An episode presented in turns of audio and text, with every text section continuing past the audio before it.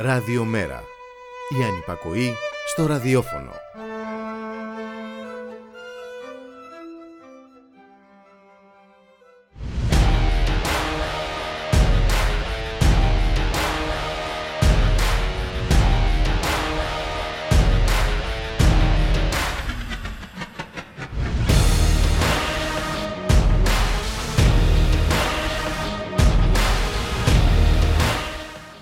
Χαίρετε κυρίες και κύριοι, ακούτε την εκπομπή «Το στίγμα της μέρας» με το Γιώργη Χρήστου.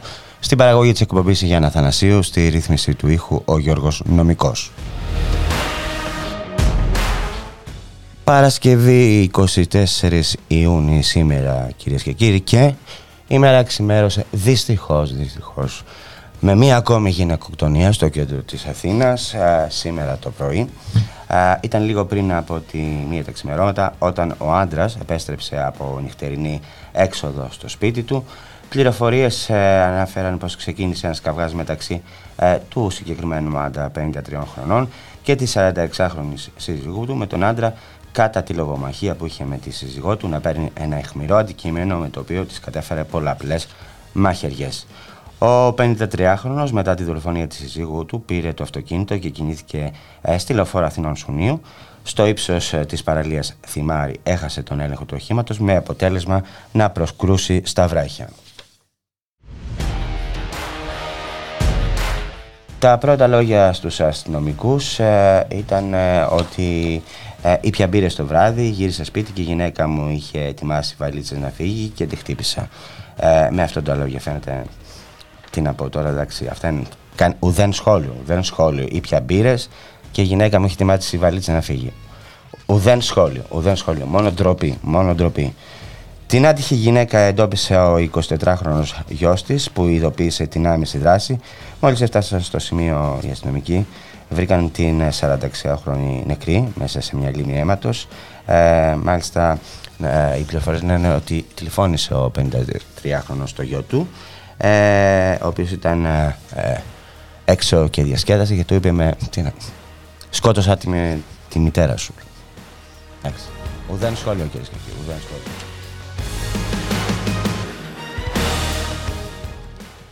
Στις ε, ε, ειδήσεις της ημέρας, ο, ο πατέρας που κατηγορείται για βιασμό και ασέλγεια σε βάρος των παιδιών του αναμένεται να μεταφερθεί ε, στις φυλακές ε, της Τρίπολης μετά την απολογία του χθες σε ανακριτή και ε, εισαγγελέα κρίθηκε προφυλακιστέως για το βιασμό της 15χρονης σήμερα κόρης του αλλά και τέλεση ασελγών πράξεων σε βάρος ε, της, ανήλικ, της ε, ανήλικης κόρης του 9 χρονών είναι αυτή.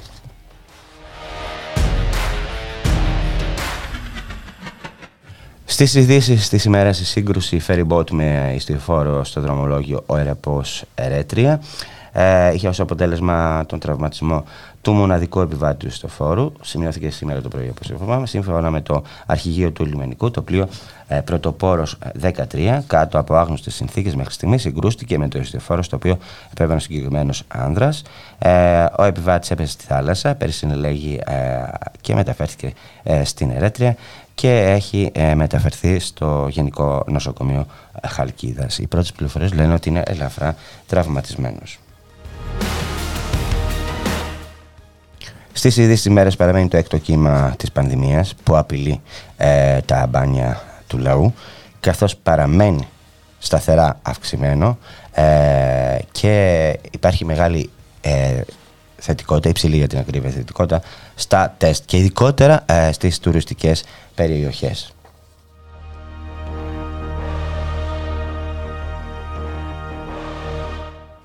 Στις ειδήσεις της ημέρας, η μεγάλη πορεία των συνταξιούχων για πραγματικές αυξήσεις ε, στις συντάξεις.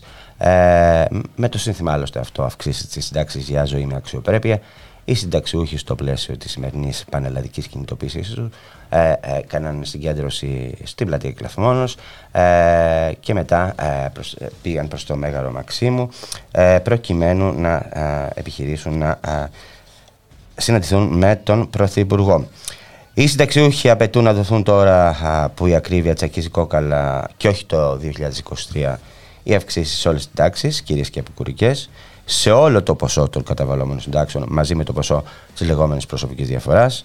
Επίσης, ε, κατώτατη σύνταξη στα 650 ευρώ, άμεση έκδοση των συντάξεων, να σταματήσει η κοροϊδία με τα λογισμικά και τις ιδιωτικές εταιρείες που τα διαχειρίζονται, να σταματήσουν οι περικοπές και στο ΕΦΑΠΑΞ, να αποδοθούν τώρα, να, συγγνώμη, να γίνουν τώρα προσλήψεις γιατρών νοσηλευτών στα νοσοκομεία, να ανοίξουν αυτά που έχουν κλείσει, να δημιουργηθούν παντού δημόσιες ε, δομές οίκων ευγυρίας, να καταργηθεί ε, η αντεργατική, η αντιλαϊκή, αντιασφαλιστική νομοθεσία και η επιφορολιστία και άμεσα μέτρα προστασίας για την ακρίβεια.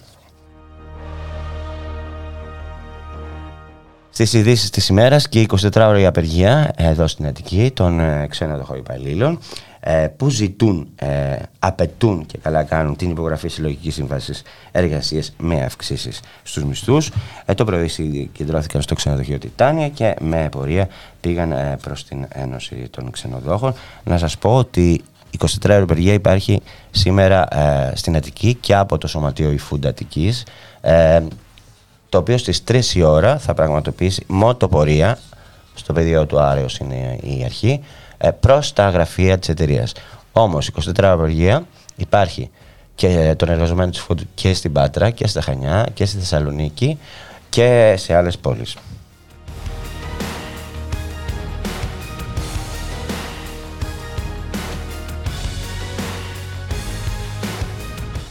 Στις ειδήσεις της ημέρας, ε, κυρίες και κύριοι, η συγκέντρωση στα προπήλαια σήμερα ε, το απόγευμα ε, για τον απεργό πείνας Γιάννη Μιχαηλίδη, ο οποίος ξεκίνησε απεργία πείνας στις 23 του Μάη, διεκδικώντας τα έστω και περιορισμένα δικαιώματα που προβλέπονται από αυτήν εδώ την αστική δημοκρατία για τους κρατούμενους και να γίνει δεκτό το νέο αίτημα για την υφόρον απόλυση του.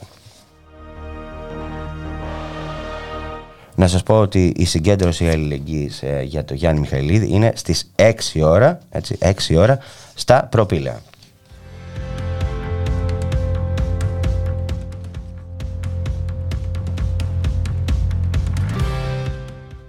Στις ειδήσεις της ημέρας είναι και η καταγγελία που έκαναν ε, οι φοιτητές του τμήματος πληροφορικής του Αριστοτελείου Πανεπιστημίου Θεσσαλονίκης ε, όπου αστυνομικοί ε, σταμάτησαν για έλεγχο στην είσοδο του κτηρίου 4 ε, φοιτητές που πήγαιναν στη συνάντηση νεοεκλεγμένων εκπροσώπων του Διοικητικού Συμβουλίου του Φοιτητικού Συλλόγου Πληροφορικής ε, με τους νεοεκλεγμένου πρόεδρο και αναπληρωτή πρόεδρο του τμήματος. Ε, μάλιστα, ζητήθηκε από τους φοιτητές να γίνει έλεγχος και ε, στα σακίδια τους.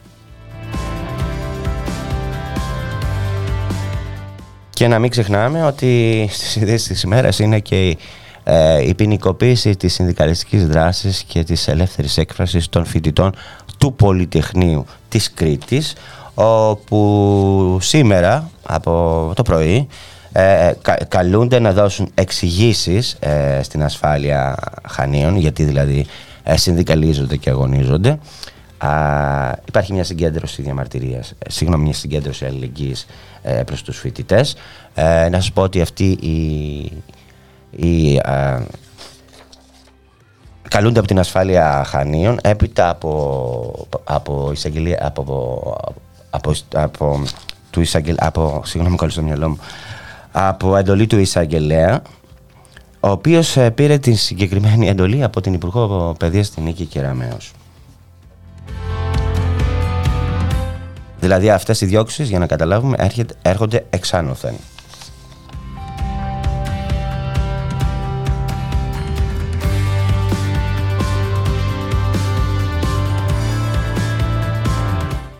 Στις ειδήσεις της ημέρας ε, το Μισό Υπουργικό Συμβούλιο και ο Πρωθυπουργός που χρωστάνε παρακαλώ 13 εκατομμύρια ευρώ στις τράπεζες συνολικά.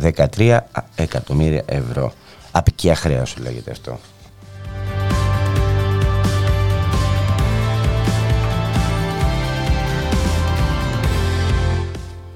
Στις ειδήσεις της ημέρας ο σημερινός όπου τέσσερις νεκροί διαδηλωτές ε, ε, ε, από τις κινητοποίησεις για την αύξηση του κόστου ζωής ε, δυστυχώς ε, είχαν ως αποτέλεσμα τις κινητοποίησεις. η Συνομοσπονδία Αυτόχθονων Εθνοτήτων του Ισημερινού κατήγγειλε αυτό το γεγονός.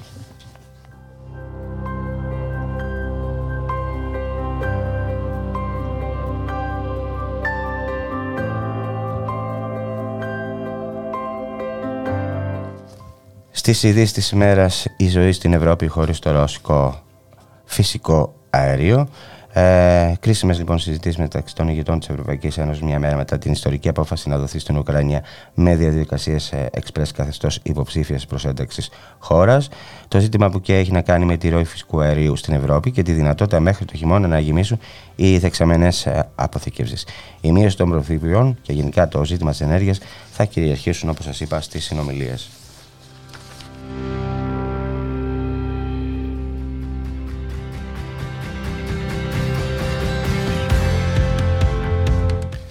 Στις ειδήσεις της ημέρας και η Σπάνια Σύνοδος 5 πλανητών στον ουρανό από σήμερα έως τη Δευτέρα, η οποία δεν θα υπάρξει ξανά έως το 2040.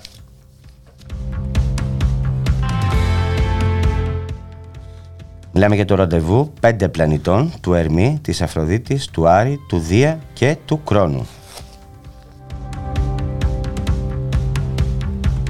Το φαινόμενο αυτό μπορεί να παρατηρηθεί και με γυμνό μάτι πριν την αυγή έως τις 27 Ιουνίου ενώ το Σάββατο 25 Ιουνίου στη συνάντηση των 5 θα παρισφρήσει και η Σελήνη εκπροσωπώντας τη γη.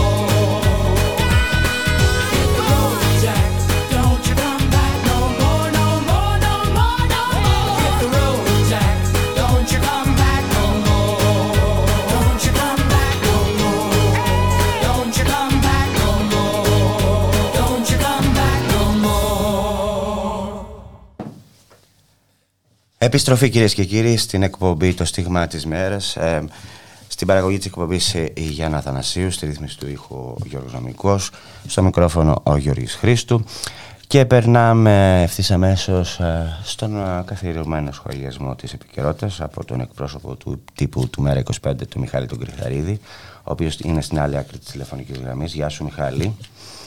Γεια σου, Γιώργη. Καλησπέρα στις ακροάτε και του ακροατές μας. Καλό μεσημέρι.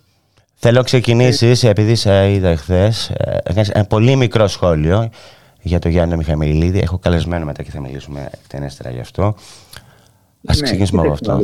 Με, ε, και με αφορμή και τη συγκέντρωση που είναι σήμερα το απόγευμα στα Προπήλαια. Είναι και σημαντικό να υπάρχει και παρουσία μας το, το απόγευμα στην τα Προπήλαια στη συγκέντρωση.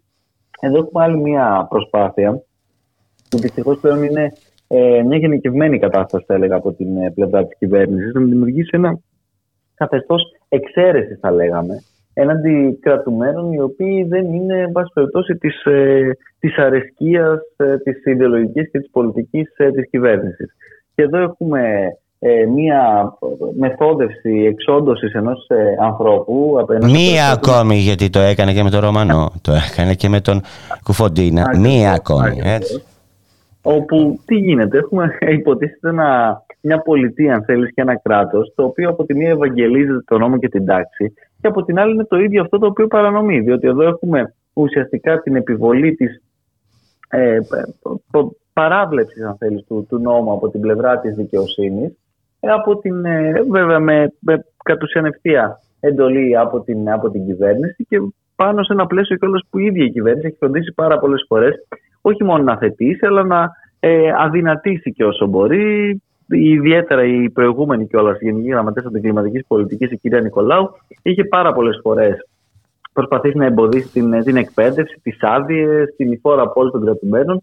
Και εδώ ξέρεις, έχουμε φτάσει σε ένα σημείο πλέον όπου πραγματικά τα, τα αυτονόητα και τα απολύτως ε, μίνιμουμ, αν θέλεις, ε, δικαιώματα, ακόμα και του αστικού, φιλελεύθερου κράτους, δυτικού τύπου. Δηλαδή, εδώ μιλάμε για ένα δυτικό ποινικό δίκαιο, το οποίο ωστόσο θεωρητικά και αυτό, ε, αν χρειαστεί, παραβιάζεται κανονικότατα. Και βλέπουμε όλες αυτές τις ε, τις προσπάθειες που έχουν γίνει. Ελπίζουμε η, η έφεση που έχει καταδεθεί από την ε, πλευρά του, του κρατουμένου ε, σε βάρος της, ε, της, του απορριπτικού βλέμματος ε, για την υφόρα πώληση του να γίνει δεκτή και να σταματήσει έτσι ακριβώς η απεργία πείνας που τον έχει οδηγήσει αυτή τη στιγμή σε μια πάρα πολύ δύσκολη σωματική ε, κατάσταση, μια κατάσταση υγείας μετά από 32 σχεδόν νομίζω πλέον μέρες mm-hmm. ε, απεργίας πείνας. Άρα ε, είναι κάτι που φαίνεται πως ε, έχουμε δει να, να γενικεύεται δυστυχώς από την κυβέρνηση και δεν πρέπει να ξεχνάμε ότι όλα αυτά βέβαια, όλες αυτές οι πολιτικές της ακραίας καταστολής, είτε προληπτικής είτε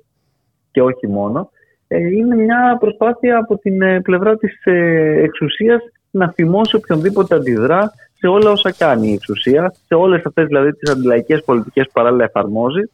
Και δεν είναι καθόλου τυχαίο ότι και οι διάφοροι τρομονόμοι οι οποίοι εγκαθιδρύθηκαν και επεκτάθηκαν και διατηρήθηκαν και αναπτύχθηκαν επί της ε, όλης αυτής της μνημονιακής διαδικασίας, ε, διατηρήθηκαν και υπό προηγούμενων ε, κυβερνήσεων, τάχα μου δίθεν ε, προοδευτικών και αριστερών, εν πάση περιπτώσει, και βλέπουμε ακριβώς ποια είναι η κατάσταση με έναν ακραίο ε, ποινικό λαϊκισμό διαρκώς από τους ίδιους που καταγγέλουν επίσης υποτίθεται το λαϊκισμό, οι ίδιοι να μας λένε ότι αν ε, αυξηθούν οι ποινές, αν μειωθούν τα δικαιώματα των κρατουμένων, αν ε, στερηθούμε πολύ βασικά ας πούμε, και αυτονόητα ε, πλαίσια, ακόμα ξαναλέω και ευρωπαϊκά και δυτικά, που δεν είναι ας πούμε τίποτα ε, σοσιαλιστικού τύπου που ενδεχομένως να μην άρεσαν στην, στην κυβέρνηση. Ακόμα και αυτά ωστόσο είναι υπό, υποαίρεση ας πούμε αν πρόκειται για έναν κρατούμενο ο οποίος είναι αναρχικός, ο οποίος είναι ε, αντιεξουσιαστή, είναι της εξοκοινοβουλευτική αριστεράς, κάτι εν που δεν είναι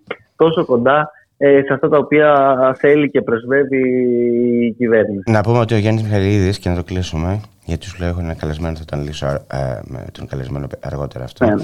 Ότι ο Γιάννης Μιχαλίδης έχει συμπληρώσει τα απαιτούμενα από τον νόμο Κοιτάξτε, τη Δημοκρατίας το, το διάστημα των 8,5 χρόνων για έκτηση μιας ιδιαίτερας βαριάς ποινής και έχει το δικαίωμα να αποφυλακιστεί. Εντάξει. Ακριβώς. Ο ίδιος ο νόμος ακριβώς τον προβλέπει. Δεν ζητάμε τίποτε άλλο. Ζητάμε απλά να εφαρμοστεί ο νόμος. Ο σοφρονιστικός νόμος, ο ίδιος ξαναλέω, όπως είπε πολύ Ισχύει για όλους.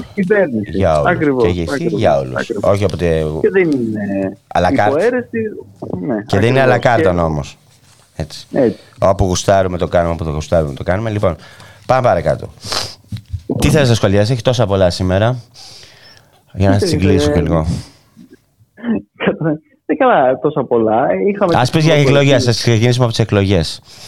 Ναι, καλά, αυτό είναι πλέον μια μόνιμη έτσι, κατάσταση όπως φαίνεται. Μια συζήτηση που, που κρατάει και συντηρείται και από όλες τις, τις πλευρές. Είδαμε και τον μέχρι και τον Υπουργό των Εσωτερικών, τον κύριο Βορύδη, να μας λέει πως εν πάση περιπτώσει το Υπουργείο Εσωτερικών είναι έτοιμο για εκλογές. Όχι ότι αυτές θα γίνονται και καλά τώρα, αλλά σε κάθε περίπτωση ότι ε, αυτές, ε, ε, ότι όποτε γίνουν το, οι αρμόδιοι εν πάση περιπτώσει θα είναι έτοιμοι γι' αυτό.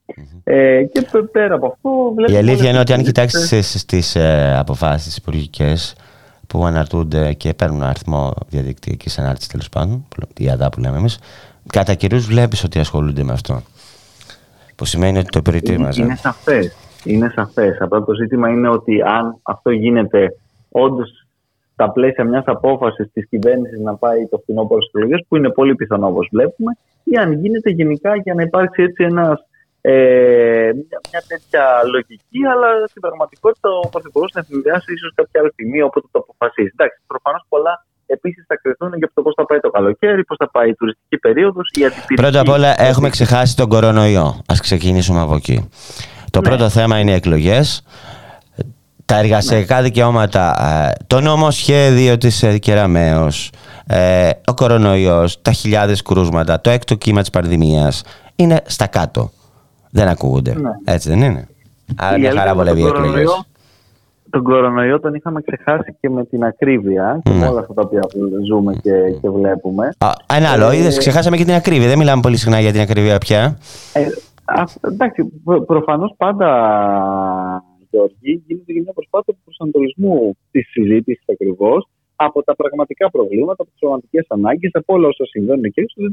Είναι πολύ βολικό τόσο για την κυβέρνηση όσο ακόμα και για την αξιωματική αντιπολίτευση, αν θέλεις, και το Πασόκ Κινάλ, να συζητάμε με όλη αυτή την, για όλη αυτή την εκλογολογία, την ε, συνεργασιολογία και όλα αυτά τα οποία ακούμε, χωρίς να βλέπουμε επί της ουσίας και στην πράξη και καμία τοποθέτηση για αυτά τα πολύ συγκεκριμένα ζητήματα ε, και για το τι θα συμβεί την επόμενη μέρα. Αν ε, ενδεχομένως όπως ε, θέλουν ας πούμε, από την πλευρά του, του ΣΥΡΙΖΑ, από την Συμμαχία, να λάβουν τη διακυβέρνηση του τόπου, τι, τι θα κάνουν σε όλα αυτά τα θέματα, όταν και οι ίδιοι είναι δεσμευμένοι σε μια σειρά από αυτά τα ζητήματα. Διότι εδώ από τη μία έχουμε όλο αυτό το οποίο συζητάμε, αλλά δεν βλέπουμε ότι και κάποιος προτίθεται πραγματικά να κάνει και εκείνες τις απαιτούμενες ρήξεις. Με αυτό το καθεστώς, όπως εμείς ονομάζουμε, της της ολιγαρχίας που επιβάλλει και συντηρεί μια σειρά από τέτοια Άρα ε, είναι βολική αυτή η συζήτηση, είναι βολική αυτή η μετατόπιση.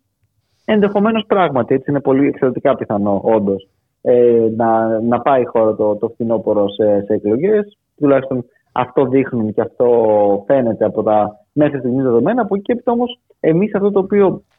Εγώ έχω μία απορία. Επειδή έρχεται ένα ΕΣΠΑ που είναι πολλά τα λεφτά, Μιχάλη, είμαστε σίγουροι ναι, για το ναι. Σεπτέμβριο; Επειδή έρχεται ένα ΕΣΠΑ που είναι πολλά τα λεφτά, Μιχάλη, το ξαναλέω.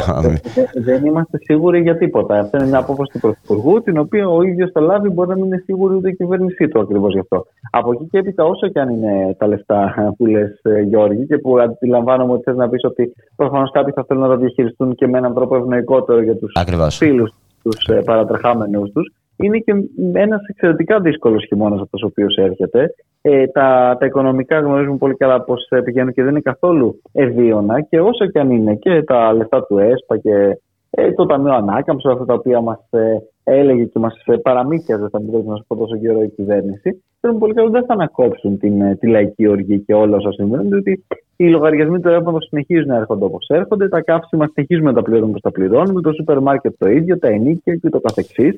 Και δεν θα αλλάξει κάτι σε αυτό. Όσοι πακτολοί και αν έρθουν δίθεν από το ΕΣΠΑ ή από οτιδήποτε άλλο, οι οποίοι θα καταφυγθούν σε πολύ συγκεκριμένους. Τώρα, αν έχουν προφανώς ε, θεωρήσει ότι είναι πολύ δύσκολος ο σχηματισμός της κυβέρνησης από τις ε, πολλαπλές αυτές εκλογές και άρα πρέπει να, να δουν επάστηση πώς θα μοιραστεί, όπως λες εσύ, αυτό το ΕΣΠΑ ή αυτό το Ταμείο Ανάκαμψη ή οτιδήποτε άλλο. Ναι, είναι και αυτό προφανώς κάποιος από τους ε, σχεδιασμούς τους οποίους κάνουν. Σε κάθε περίπτωση το, το σύστημα έχει και τις εφεδρείες του, έχει και τις ε, ε, τις εναλλακτικές του. Ε, θα, θα βρει τον, ε, τον δρόμο και, τον, δρόμο και τον, τον τρόπο, το κάνει διαχρονικά. Αυτό το ζήτημα είναι εμείς τι κάνουμε και εμείς πώς απαντάμε σε όλα αυτά και πώς οργανωνόμαστε, αν θέλεις κιόλας, ε, Γιώργη, απέναντι σε όσα ήδη ζούμε, σε όσα ε, έρχονται να προσθεθούν σε όσα είχαμε ζήσει πριν από αυτά τα οποία ζούμε σήμερα. Αναφέρομαι στην ακρίβεια, την ενεργειακή κρίση και όλα αυτά, αλλά ήδη έχουμε προϋπά, προ, ε, έχει προπάρξει μια πανδημία με τεράστιες συνέπειες και όλη η γνωστή μας μνημονιακή διαδικασία της φτωχοποίηση, αλλά και κυρίως σε όλα όσα θα έρθουν μετά τις εκλογές. είτε αυτές γίνουν το, την άνοιξη, είτε γίνουν ε, το, το φθινόπωρο, είτε γίνουν το το καλοκαίρι, δεν έχει και τόσο μεγάλη σημασία. Σημασία έχει ότι πρέπει μετά από αυτές να είμαστε έτοιμοι για τα χειρότερα αυτά τα οποία. Να προβλέψω, να προβλέψω. Εγώ προβλέπω ότι μετά τις εκλογές θα έρθει ένα ωραιότατο μάρμαρο που θα πληρώσει πανάκριβα ο λαός. Ε, ε, είναι εξαιρετικά πιθανό δυστυχώς από όλα όσα βλέπουμε. Μάρμαρα θα έρθει διότι ακριβώς έχουν υπάρξει και η νέα υπερχρέωση και όλα όσα γνωρίζουμε. Το θέμα είναι ότι κάποιοι θα το μετακυλήσουν και πάλι, όπως λες ε, και εσύ, ε, στον ίδιο τον, ε, τον λαό, όπως συνήθως κάνουν, διότι τα κέρδη πηγαίνουν ε, και ανακατευθύνονται σε συγκεκριμένους έτσι, ε, κυβερνητικούς και όχι μόνο παρατρεχάμενους. Οι ζημιές, ως συνήθως, τις επομίζονται οι, οι φτωχότεροι, έτσι, μεγάλη πλειοψηφία της κοινωνίας, αυτοί οι οποίοι δεν μπορούν να τα βγάλουν σήμερα πέρα, οι οποίοι έχουν αγανακτήσει πράγματι και βλέπουν πως δεν πάει άλλο όλη αυτή η κατάσταση. Αλλά ε, ε, σε καμία περίπτωση, και εμείς επιμένουμε σε αυτό, η λύση δεν είναι η πολιτική εναλλαγή, διότι η πολιτική αλλαγή δεν είναι δεν υπάρχει εντός του μνημονιακού πλαισίου και εντός των τυχών έτσι, των, των πολιτικών της ολιγαρχίας. Η λύση είναι η πραγματική αλλαγή, η οποία έρχεται μόνο μέσα από, την, ε, από τη ρήξη, Γιώργη, και με την ολιγαρχία και με όλα αυτά τα οποία ε, και συζητάμε και τα οποία μεθοδεύουν κάποιοι με διάφορους τρόπους. Ένας από αυτούς πάντα είναι και η καταστολή την οποία συζητάγαμε πριν. Άλλος είναι και η φήμωση των, των μέσων και η χειραγώγησή τους, εν πάση περιπτώσει, για να συζητάνε και να αναδεικνύουν αυτά τα οποία πρέπει να αναδείξουν και να αποπροσανατολίζουν και πολλές φορές την, την κοινή γνώμη και φυσικά ποτέ δεν είναι οι, οι πραγματικές ε, ανάγκες ε, της, ε, της κοινωνίας και το πώς θα συναντηθούν με αυτές οι πολιτικές πρωτοβουλίες οι οποίες αναλαμβάνει η κάθε κυβέρνηση. Λοιπόν, να σε ευχαριστήσω πολύ. Σε χαιρετώ. σε χαιρετώ. Γεια με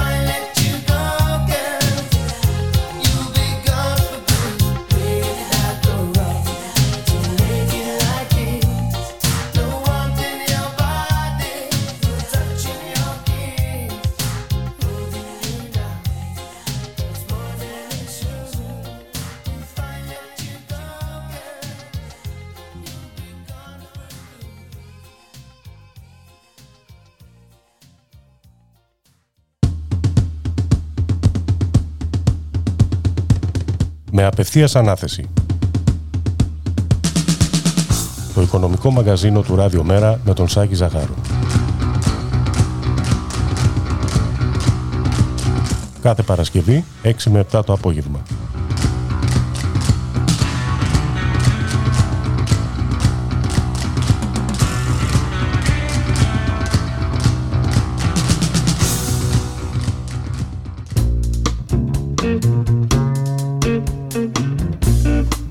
Διαφορά φάσης. Κοινωνία και πολιτισμός από τη σκοπιά της νεολαίας. Κάθε Τετάρτη, 10 με 12 το βράδυ, με τον Μάριο Παρασκευόπουλο και το Στάθη Σαραντινόπουλο. Μια εκπομπή του Ράδιο Μέρα. Η ανυπακοή στο ραδιόφωνο.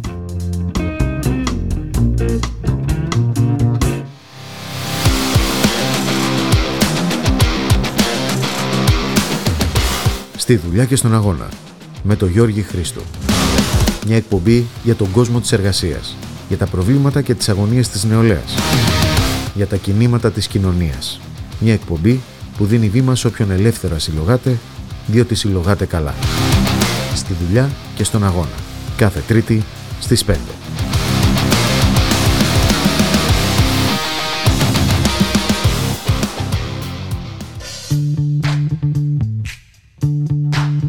Πολύχρωμα μικρόφωνα. Με την Ιώβη Μαραγκού κάθε Παρασκευή 5 με 6 Μία εκπομπή που δίνει φωνή σε όλα.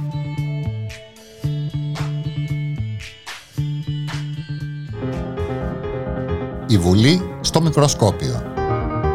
Ένα εβδομαδιαίο ρεπορτάζ από την κοινοβουλευτική δραστηριότητα. Με το Γιάννο Ζώη και τον Αντώνη Στεριώτη. Κάθε Δευτέρα 5 με 6 το απόγευμα στο Ράδιο Μέρα.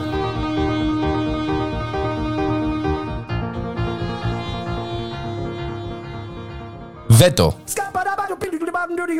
Δευτέρα έως Παρασκευή 3 με 5 μεσημεριάτικα εδώ, στο radiomera.gr με τον Θοδωρή Βαρβαρέσο Δρόσο και τον Δημήτρη Λιάπη. Μια εκπομπή για την πολιτική, κοινωνία, πολιτισμό και άλλα πολλά που θα ανακαλύψουμε μαζί. Εσείς θα θέσετε βέτο σήμερα. Έτσι πρέπει παιδάκι μου.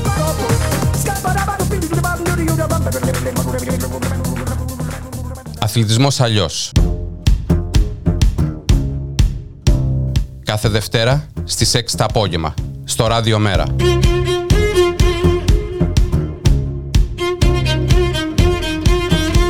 Για τον εραστεχνικό αθλητισμό, για τον σχολικό αθλητισμό, αθλητισμός αλλιώς, αθλητισμός για τους πολλούς, χωρίς διακρίσεις.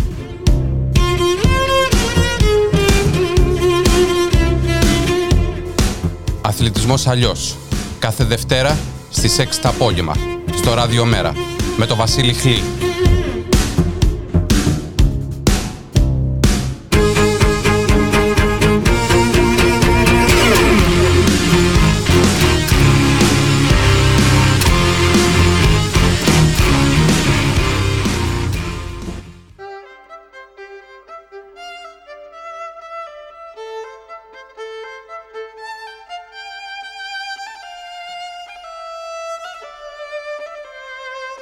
Ραδιομέρα. Η ανυπακοή στο ραδιόφωνο. Επιστροφή κυρίες και κύριοι στην εκπομπή Το Στίγμα της Μέρας με τον Γιώργη Χρήστου.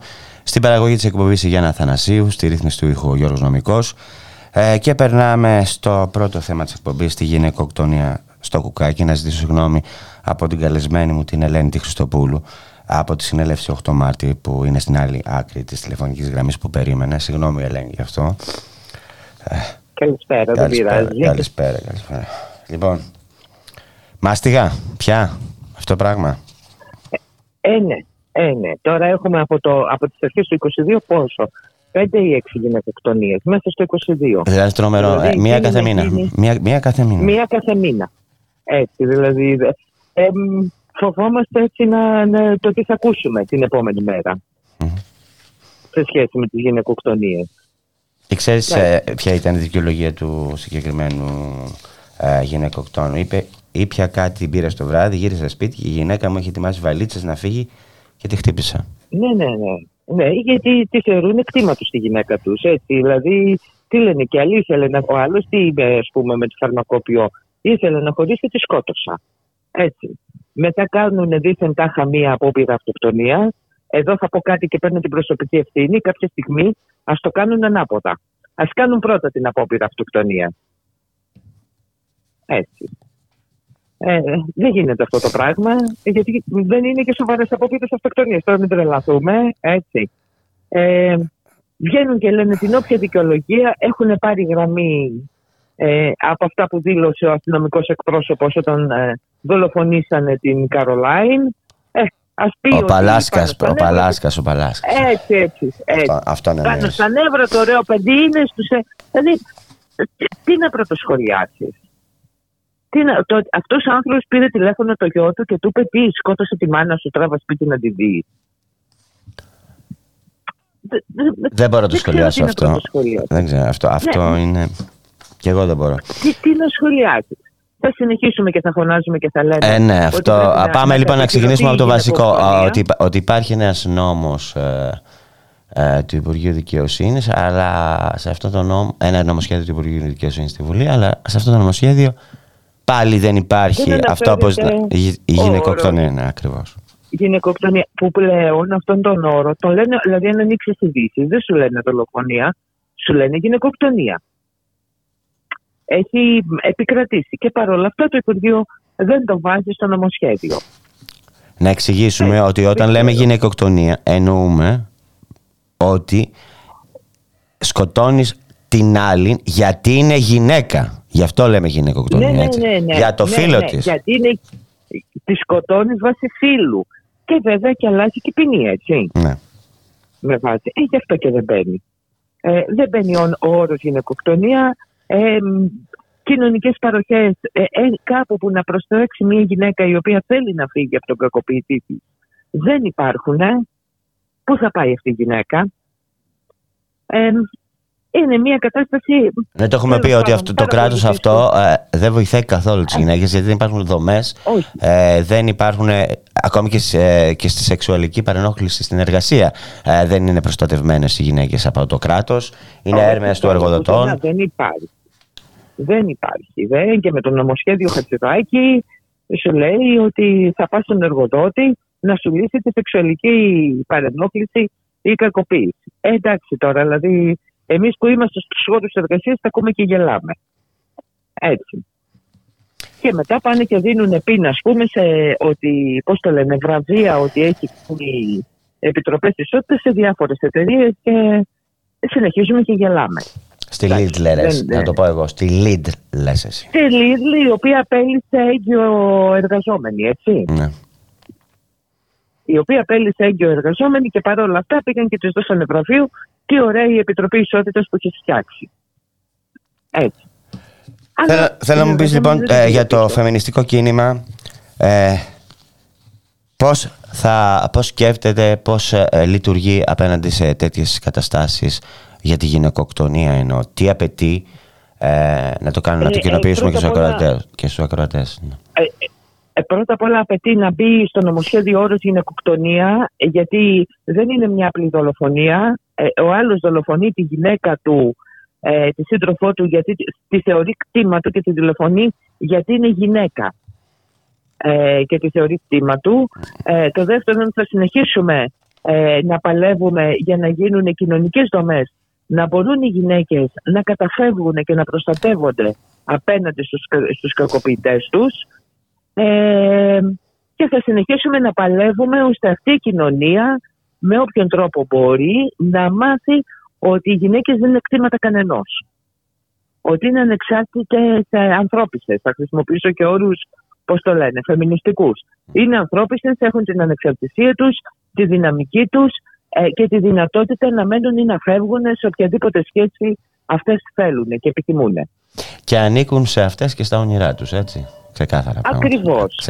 Ή για να, για να θυμηθώ ε, έναν παλιότερο όρο που είχε βγει, ε, ένα παλιότερο σύνθημα φεμινιστικό, δεν είμαι το, το πατρός μου, δεν είμαι το ατρός μου, είμαι μονάχα ο εαυτός μου.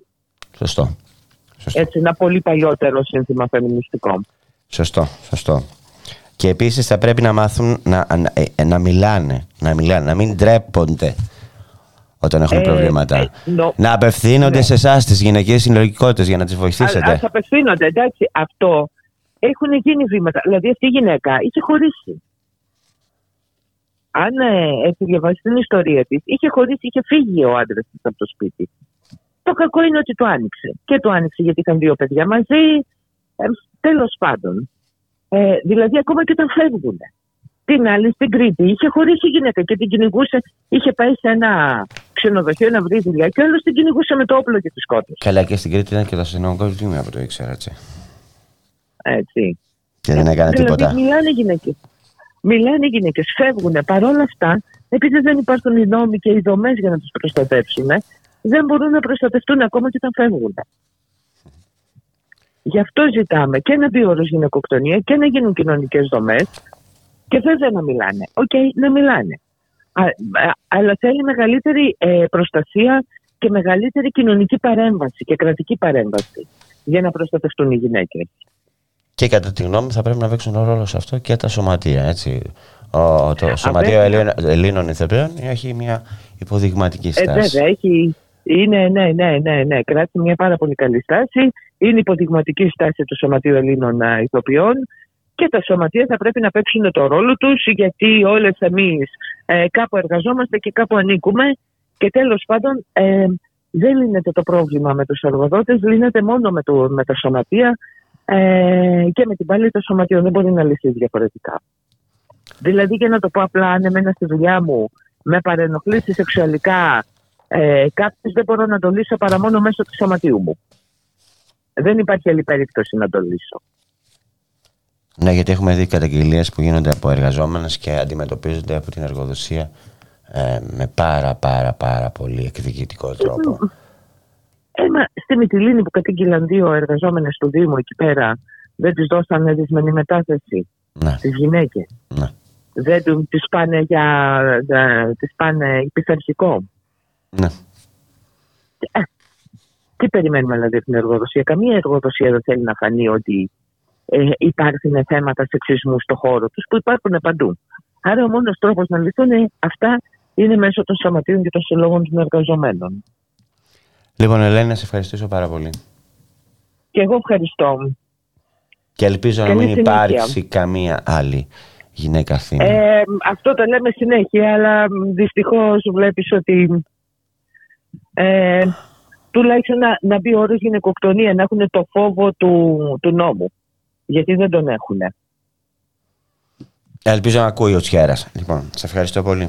Σε ευχαριστώ. Και εγώ ευχαριστώ. Καλή συνέχεια.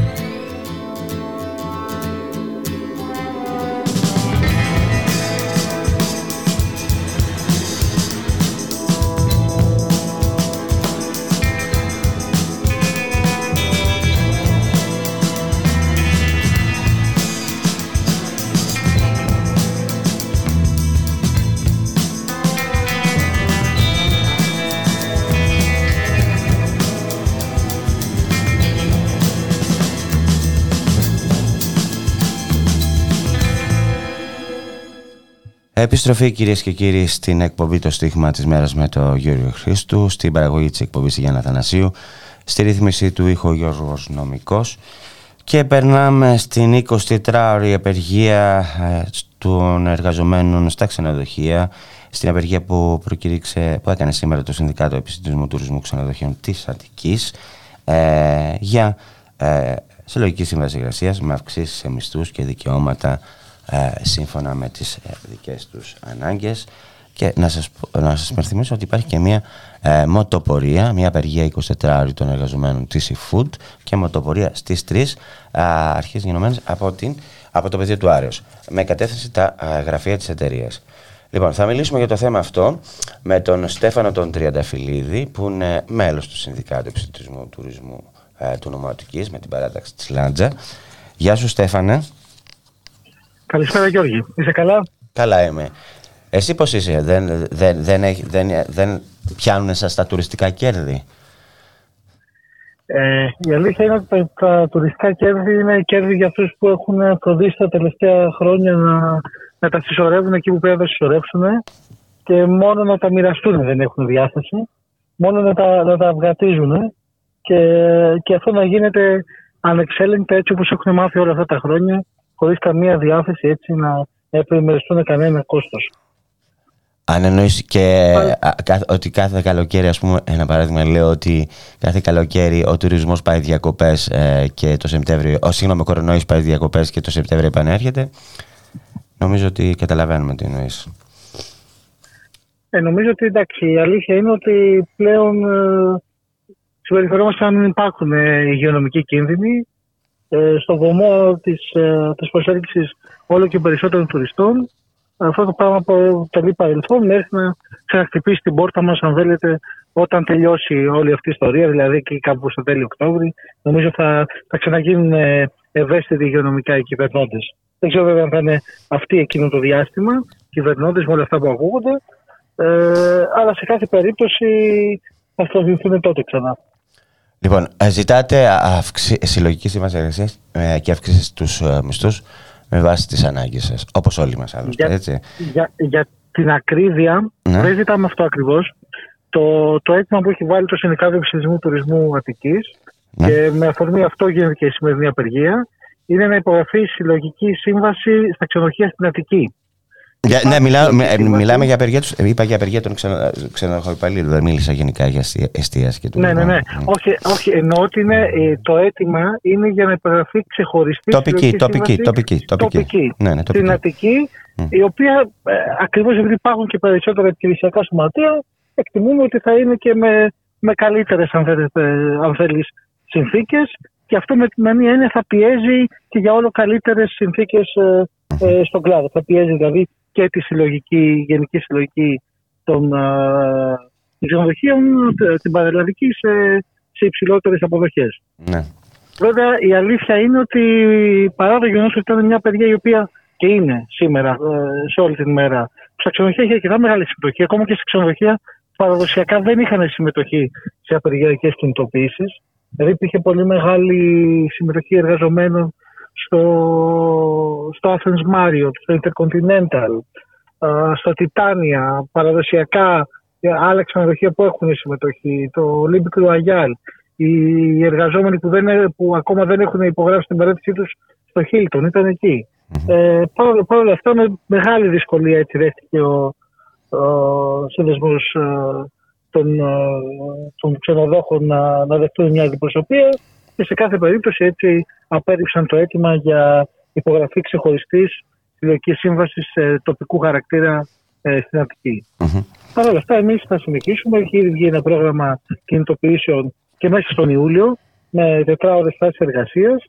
Ε, έγινε μάλιστα και μετά την ε, πολύ μικρή αυτή συνάντηση που με το ζόρι καταφέραμε και, και πραγματοποιήσαμε. Έγινε συνεδρίαση ανοιχτή του Διοικητικού Συμβουλίου τους Συνδικάτου Ψηφισμού του Τουρισμού Αττικής και αποφασίστηκαν όλες αυτές οι δράσεις.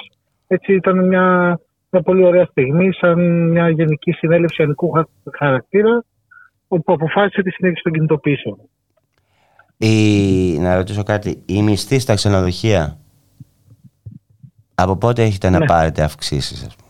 που είναι καθυλωμένοι, σε ποια επίπεδα; Ε, αυ- η πραγματική μισθή αυτή τη στιγμή στην ξενοδοχεία είναι κάτω από τα επίπεδα του 2012. Ε, υπήρξε η, γνώση- η, η μείωση στο περίοδο των μνημονίων, εκείνο το περιβόητο 25% που είχε, που είχε υπογράψει τότε η Ομοσπονδία και έκτοτε με πολύ μικρές αυξήσεις, πολύ, ε, σε, σε πολύ ε, έτσι, θεματικά τιμές έχουν, έχουν φτάσει σήμερα να είναι οριακά κάτω από το 2012. Δηλαδή έχει ας πούμε ανακτηθεί ένα, πολύ, ένα μικρό μέρος των απολειών του, του 2012 αλλά αυτό δεν σημαίνει τίποτα, ειδικά σε μια περίοδο που, ε, που η ακρίβεια αν θέλετε, κάνει όλες, αυτές- όλες αυτές τις αυξήσεις όχι τις ξαερώνει, τις, κα- τις, ε, τις καθιστά της ουσίας ανύπαρκτες. Ναι. Δεν, δεν έχει νόημα δηλαδή, να, να συζητάμε ειδικά σε αυτό το πλαίσιο για προηγούμενα επίπεδα μισθών όταν η ίδια η ακρίβεια, ε, το κόστος ζωής έχει εκτεθεί σε τόσο μεγάλο βαθμό έπρεπε να μιλάμε τουλάχιστον για, για αυξήσεις 30-40% θα μπορέσουμε να πούμε ότι θα είναι σε, σε επίπεδα Να καλύψουν, το, αξιοπρεπούς να, διαβίωσης. να καλύψουν δηλαδή ουσιαστικά τον πληθωρισμό. Αυτές, Ναι, ναι, ναι, ναι, ναι. Αυτές, αυτές, Και όλο το χαμένο εισόδημα των προηγούμενων χρόνων. Είμαστε πάρα πολύ πίσω σε αυτό και με αυτή την έννοια ε, θα χρειαστεί κλιμάκωση των κινητοποιήσεων. Δεν είναι σαφές σε όλους, αν θέλετε, και από την αντίδραση των, ε, των εργοδοτών, ότι δεν είναι διατεθειμένοι παρά τα υπερκέρδη και την κούρσα ε, κερδών που θα παρουσιάσει και το 2022 από ό,τι φαίνεται ο τουρισμός να καλύψουν ένα μέρος αυτών των απολειών. Ε, δεν ξέρω αν είναι τυχαίο το ακόμα και, ο, και η έκκληση, αν θέλετε, η εικονική έκκληση του Μητσοτάκη στο να δώσουν λίγο μεγαλύτερους μισθούς, είναι αν θέλετε, ένα σημάδι ότι είναι ένας εργοδοτικός κλάδος που δεν έχει συνείδηση, δεν έχει, δεν έχει αίσθηση της πραγματικότητας και όσο έχει αφαιθεί όλα αυτά τα χρόνια ανεξέλεκτος, σε καμία περίπτωση δεν μπορεί να, να αυτορυθμιστεί. Αυτό είναι το μόνο σίγουρο. Ναι. Τώρα δεν θέλω να το σχολιάσω αυτό με το, με το, με το, με το Μητσοτάκη, ας πούμε, που κάλεσε τους... Αφού το ξέρει, γιατί δεν επεμβαίνει, δεν κατάλαβα. Δεν κατάλαβα. Γιατί δεν κάνει αυξήσει στους Εντάξει, μισθούς. νο- Νομίζω ότι επί της ουσίας ήταν ένα ρεύμα, κοιτάξτε να δείτε, εγώ μαζί σας είμαι, αλλά κάντε και εσείς κάτι, ρε παιδιά, δηλαδή δεν γίνεται. Ε, Βέβαια, ε, σ- σ- βέβαια πέραν από αυτό, πέραν τους καθυλωμένους μισθούς, να πούμε ότι έχετε ε, πάρα πάρα πολλές διαφορετικές ε, σχέσεις ελαστικές, έτσι. Έχετε πολλά, πολλούς ελαστικά εργαζόμενους, έχετε εργολαβίες στα ξενοδοχεία. Αυτό, αυτό, είναι- αυτό, είναι, αυτή είναι μεγάλη πληγή, δηλαδή ειδικά στα ξενοδοχεία. Δεν έχετε βαρέα και ανθυγιεινά κάποιοι, έτσι, είναι πόλη.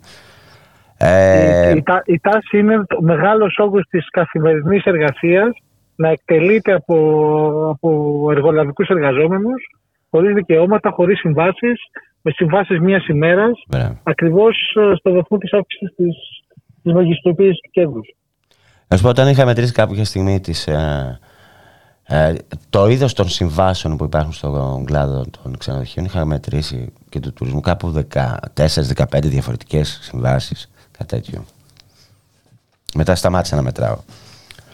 Ναι, και το βασικό πέρα από τη συμβάση είναι και η έννοια τη υποχρεωτικότητα. Δηλαδή, ακόμα και να υπάρχουν συμβάσεις, στο βαθμό που έχουν φροντίσει νομοθετικά να μην τις καθιστούν ε, εφαρμοστές, δηλαδή υποχρεωτικές, υπάρχουν παραθυράκια για μια σειρά από εργοδότες να επικαλούνται. Όχι, όταν λέω συμβάσει, εννοώ ε, συμβάσει μια μέρα, συμβάσει ενός μήνα, σύμβαση τρίμηνη. Αυτό Α, εννοώ ναι, πολύ. ναι, ναι, ναι, τέτοια ναι, ναι, πράγματα ναι, ναι. είναι. Τέτοια πράγματα. Όχι συλλογική σύμβαση. Για τέτοιες συμβάσεις εννοούσα. Ελαστικές συμβάσεις. Συμβάσεις ε, σκλαβιάς, τις λέω εγώ.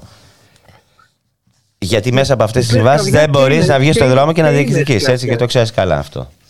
Και είναι σκλαβιάς και δεν είναι ότι και με την αρνητική εξέλιξη που ήταν για μας, και αυτό το λέμε, η ευθυσίαση η τροπή σε, ε, σε μια μαζική έτσι, ε, εξαναγκασμό σε παρέντηση των 280 ε, εργαζομένων Εργαζομένων στο Χίλτον, Hilton. νομίζω ότι ε, αυτό ήταν μια, μια εξέλιξη που, που άνοιξε την όρεξη παρά τη, ε, τις εκκλήσεις για, σε κόσμο να θέλει να δουλέψει, ακριβώς το να, να εγκαταλειφθούν ακόμα περισσότερο μόνιμες συμβάσεις και να πάνε τα ξενοδοχεία ε, σε, σε τέτοιου τύπους συμβάσεις. Ειδικά, άμα δει κανείς, παραδείγματος τι γίνεται στη Μεγάλη Βρετανία, θα, θα δει συμβάσεις μία μέρας, συμβάσεις δύο ημερών. Είναι απίστευτο. Στο πιο κεντρικό ξενοδοχείο, αν θέλετε, της χώρας, με το υψηλότερο υποτίθεται ε, επίπεδο παροχής υπηρεσιών, έχουμε τις χειρότερες δυνατές ε, συμβάσεις εργασίας που γράφονται από ξενοδοχοπαλλήλους. Και όλα αυτά Αυτό είναι κάτι βεβαίω. που θα- Ναι, συγγνώμη.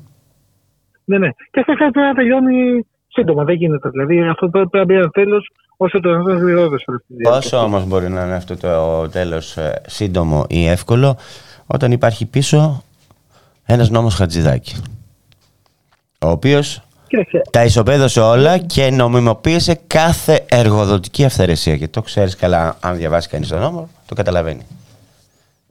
Κοίταξε, εδώ δυστυχώς δεν μπορούμε να μιλάμε μόνο σαν συνδικάτο επιστημισμού του τουρισμού, σαν ε, επιμέρους σωματεία. Εδώ είναι θέμα του εργατικού κινήματος να μπορέσει να έχει μια, μια, μια συγκροτημένη, στιβαρή ε, και τοποθέτηση και, και δράση τέτοια ώστε να εξαναγκάσει αν θέλει σε, αν θέλει, σε συλλογικότερες ε, μετατοπίσεις.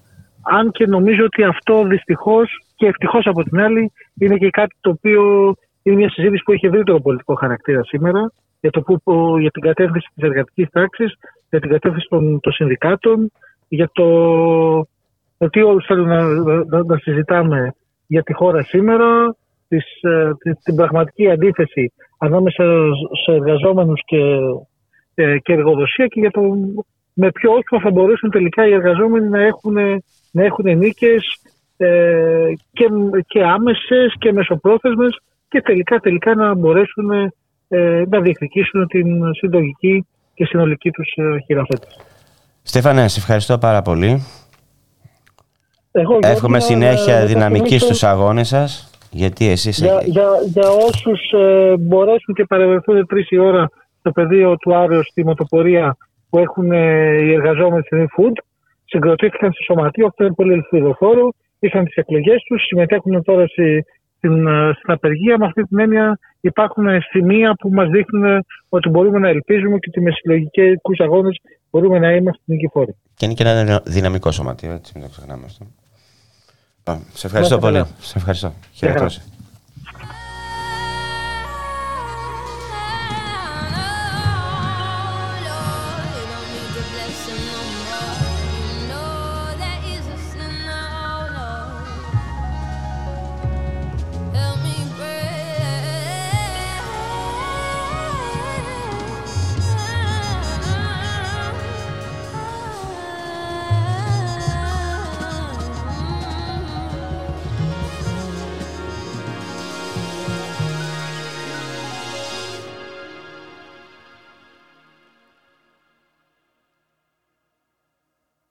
Want you to get together.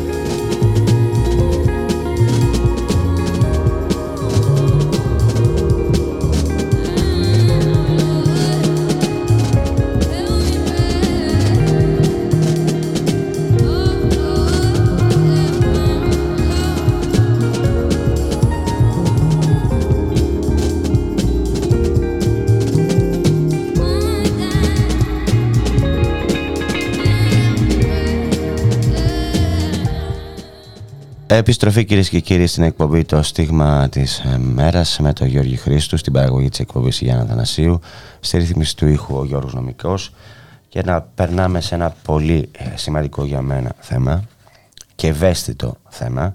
Ε, περνάμε στον απεργό πείνας ε, το Γιάννη του Μιχαηλίδη. Ένας απεργός πείνας κυρίες και κύριοι κινδυνεύει αλλά η κυβέρνηση όπως έχει κάνει σε τόσες άλλες περιπτώσεις ε, και η αστική δικαιοσύνη όπως στην περίπτωση του Κοφοντίνα, όπως στην περίπτωση που σας είπα νωρίτερα και του Ρωμανού, της Ιλιάνα κτλ. παραμένουν αδιάλακτες, αδιάλακτες, αδιαφορούν.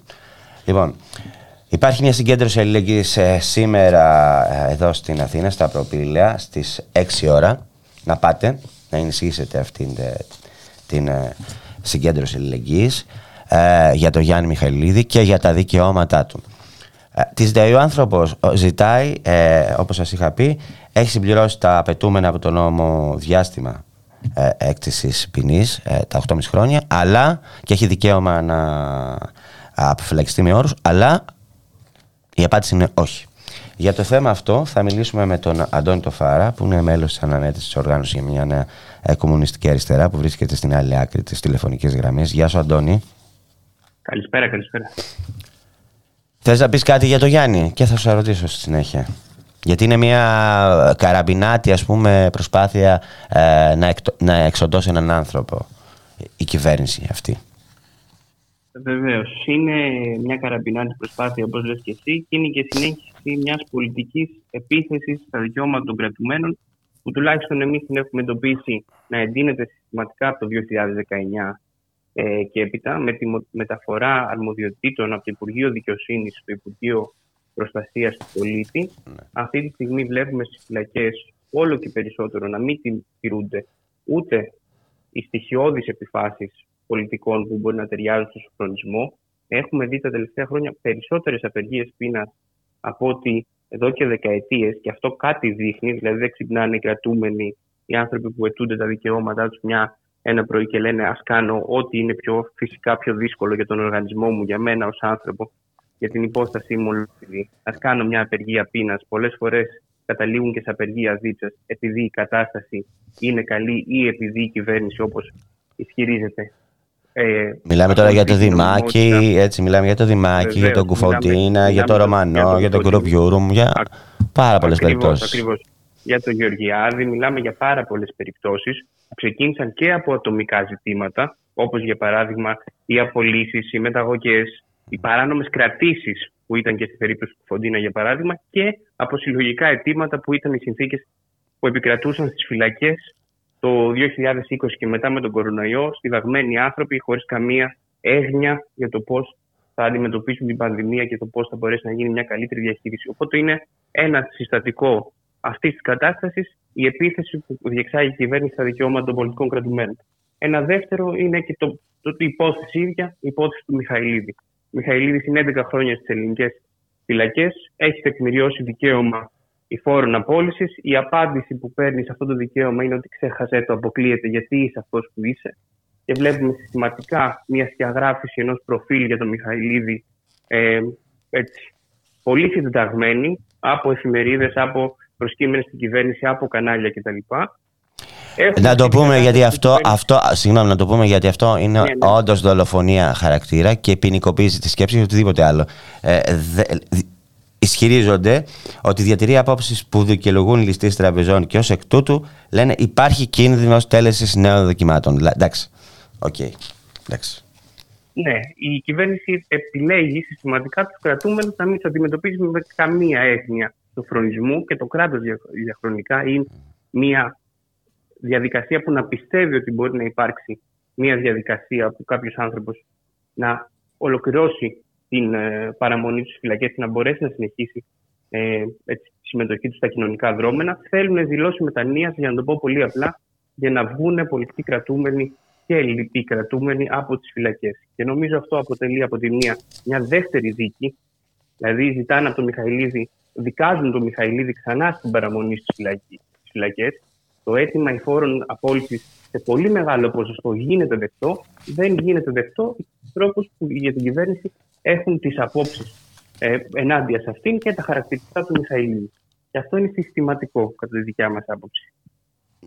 Είναι, είναι αποδεδειγμένο το πράγμα. Τα είπε με ονόματα πριν. Έτσι. Είναι αποδεδειγμένο το πράγμα το ότι κάνει συστηματικά αυτά τα πράγματα. Ε, προσπαθεί να εξοντώσει ανθρώπους οι οποίοι δεν τη αρέσουν, τις αντιστέκονται.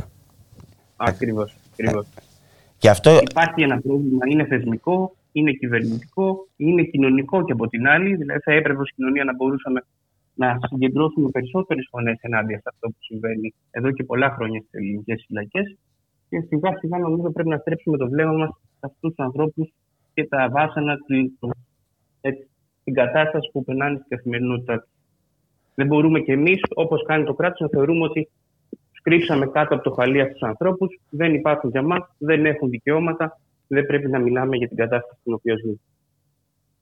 Να πούμε ότι ο Γιάννης Μιχαηλίδης ε, κατηγορήθηκε για απόπειρα άρθρο του νέου αστυνομικού, ενώ ο ίδιος στην πραγματικότητα προσπάθησε να διαφύγει με τη χρήση περιπολικού οχήματος. Μιλάμε τώρα για, την, ε, για το Βελβεντό Κοσάνης, για το περί- περίπτωση του Βελβεντό Κοσάνης, έτσι. Ε, και έχει καταδικαστεί πολλές φορές για διάφορα πράγματα που δεν είναι και δικά του κιόλας. Βρήκανε... Υπάρχει μια στοχοποίηση συστηματικότητα. Ναι, ναι. Να, να, να το πούμε όμως, να, να ξέρει ο κόσμος ότι υπάρχει, λο- υπάρχει λόγο. Τον στοχοποιούν τον άνθρωπο, προσπαθούν να τον εξοντώσουν με κάθε τρόπο. Και αυτόν.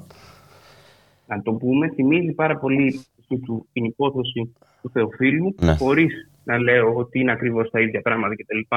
Αλλά και τον Θεοφίλου τον είχαν δικάσει εφημερίδες με πρωτοσέλιδα, με το πρόσωπό του, με όντα σίγουρες ότι αυτός είναι μεγάλη επιτυχία της αντιτρομοκρατική.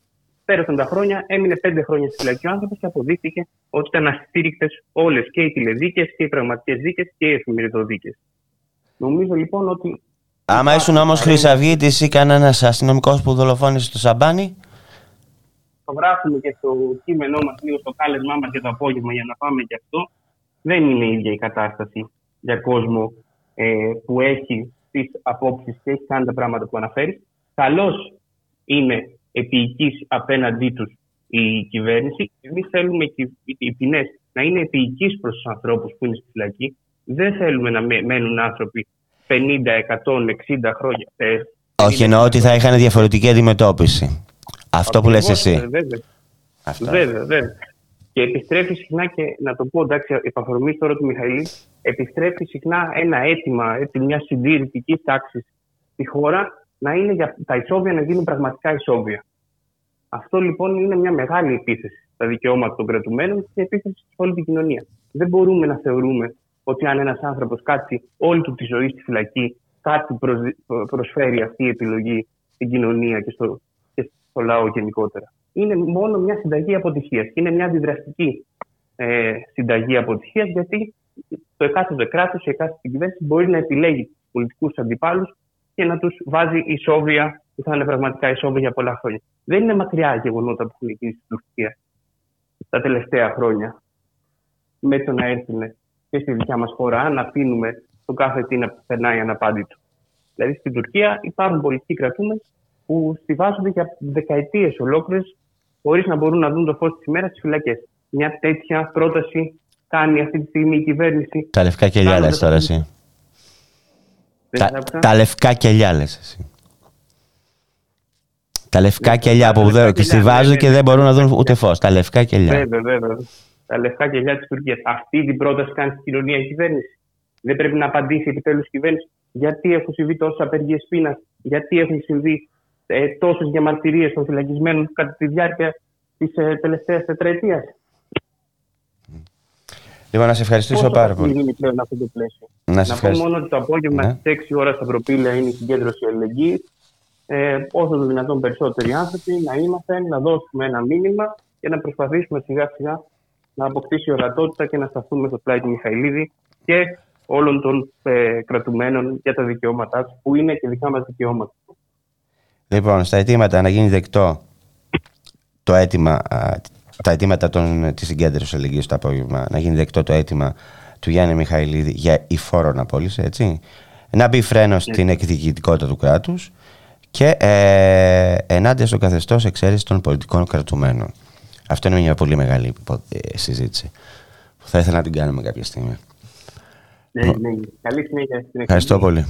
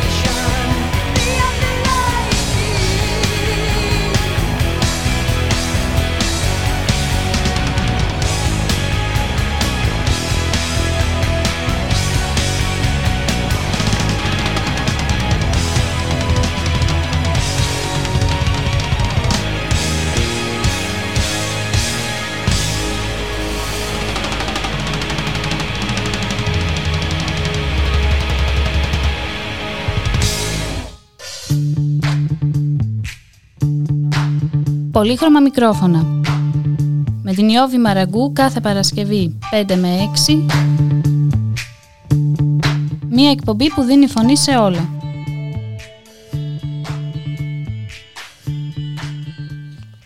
Επιστροφή κυρίες και κύριοι στην εκπομπή του Στίγμα της Μέρας με τον Γιώργη Χρήστο. Στην παραγωγή της εκπομπής ε, η Γιάννα Θανασίου, στη ρύθμιση του ήχου Γιώργος Νομικός. Και περνάμε ευθύς αμέσως ε, στο Αριστοτέλειο Πανεπιστήμιο ε, της Θεσσαλονίκης και στις καταγγελίες ε, του Τμήματος Πληροφορικής, ε, των φοιτητών συγκεκριμένα του Τμήματος Πληροφορικής, ότι ε, τους, κάνουν έλεγχο, τους έκαναν έλεγχο προκειμένου να μπουν ε, στην είσοδο του κτηρίου 4 και να πάνε σε συνάντηση νεοεκλογιών εκπροσώπων του Διοικητικού Συμβουλίου του Φοιτητικού Συλλόγου της Πληροφορικής.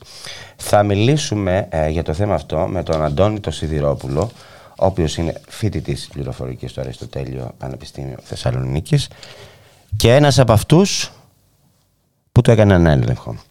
Βρίσκεται στην άλλη άκρη της τηλεφωνικής γραμμής. Γεια σου Αντώνη. Γεια σας, καλησπέρα. Λοιπόν, συνεχίζεται όπως καταλαβαίνω το κλίμα τρομοκρατίας, αστυνομοτρομοκρατίας στο Αριστοτέλειο Πανεπιστήμιο Θεσσαλονίκης, έτσι.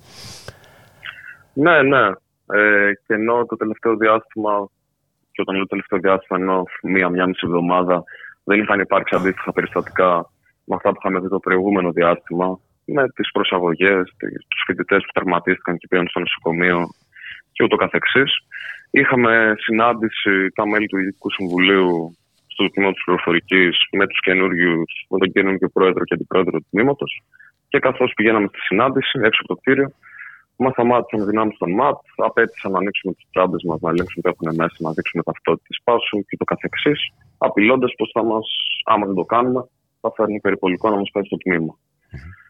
Ε, και Πώς ένιωσες, εσύ, πώς ένιωσες εσύ εκείνη τη στιγμή; Εκείνη τη στιγμή φοβήθηκα λίγο, ένιωσα περίεργα, δεν το έχω ξανά. Δηλαδή, τέσσερα χρόνια στο τμήμα και στο πανεπιστήμιο, ποτέ ξανά δεν μου έχει ασκηθεί κάτι τέτοιο.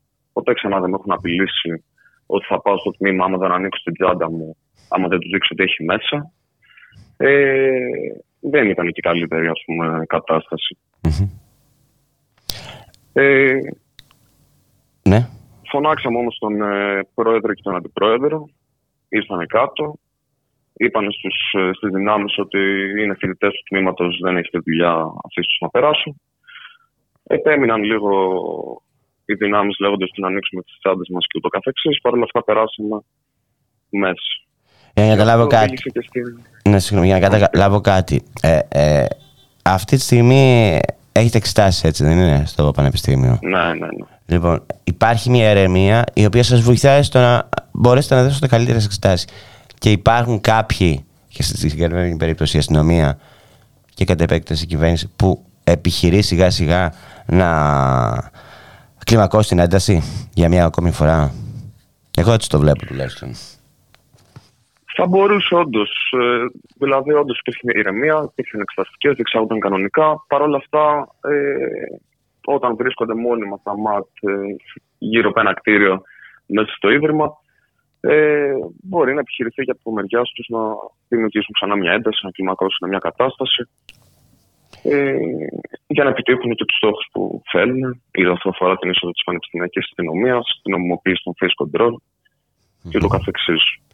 Είναι αποδεκτά αυτά τα φαινόμενα από εσάς; Δεν είναι σε καμία περίπτωση αποδεκτά από εμάς. Δηλαδή, ο Φοιτητικό Σύλλογος Πληροφορικής, αλλά και μια σειρά άλλων φοιτητικών συλλόγων έχουν πάρει ξεκάθαρη θέση, ξεκάθαρη εδώ και καιρό, όσον αφορά τα συγκεκριμένα περιστατικά, τα, οποία, αντιμετω- τα οποία αντιμετωπίζουμε στο Αριστοτέλειο τους τελευταίους μήνες.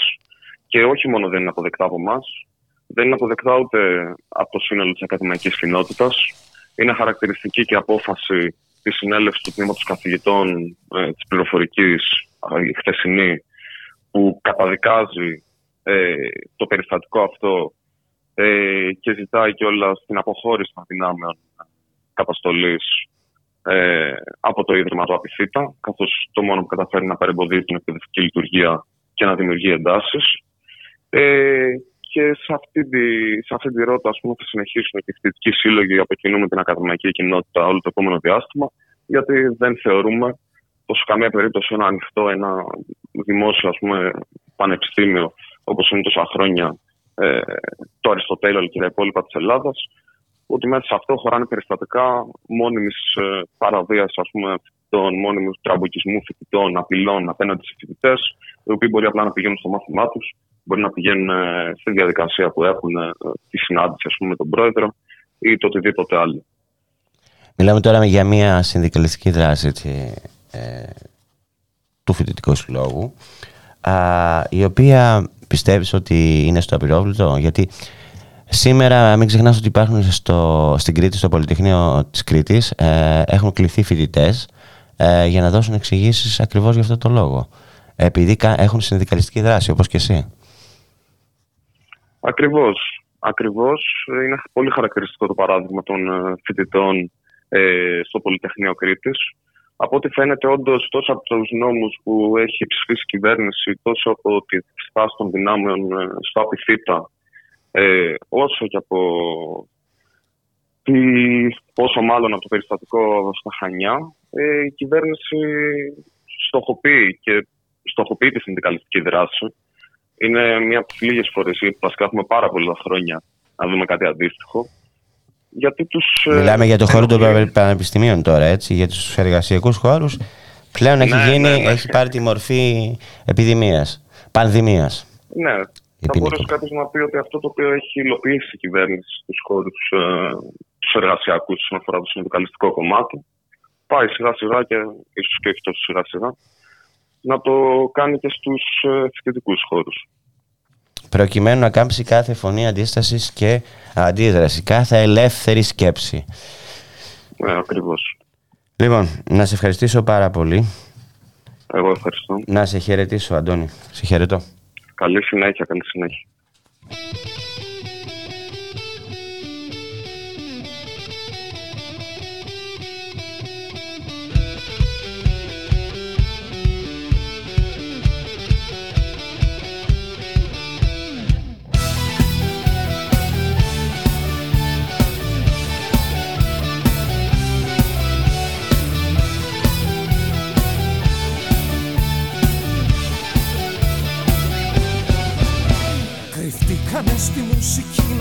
Τη γενιά τους. Τα ρούχα κόμπι ερωτική στα άλλη τα κορμιά τους. Απ' τα σχολεία βγήκανε και μπήκαν στα μπαράκια. Στους τοίχους χτυπηθήκανε τα έφηβα γεράκια. Απόψε ανοίξανε με το Θεό παρτίδες. Τα χέρια τους απλώσανε σαν δίκοπες λεπίδες. Και στους ζεϊπεχικού τον ανοιχτό σταυρό τους Απόψε παίρνουνε κεφάλια στο χώρο τους. Κράτα ρε φίλε γερά. Κράτα ρε φίλε γερά.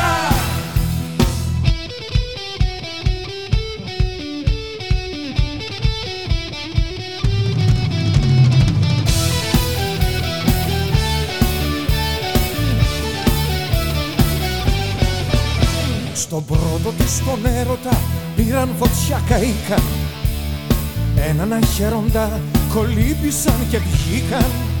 Στο πρώτο αίμα τους τη μάνα τους τρελάναν Στην πρώτη αγάπη τους σαν ήρωες πεθάναν. Πονέσανε τα μάτια τους όνειρα να θυμούνται Φωτιά στα τσιγαράκια τους γιατί τώρα φοβούνται. Ποιου τραγουδιού η μοναξιά μπορεί να σε γλιτώσει Ποιου κοριτσιού η σκοτεινιά. Πάλι θα σε σκοτώσει. Κράτα ρε φίλε γερά. Κράτα ρε φίλε γερά.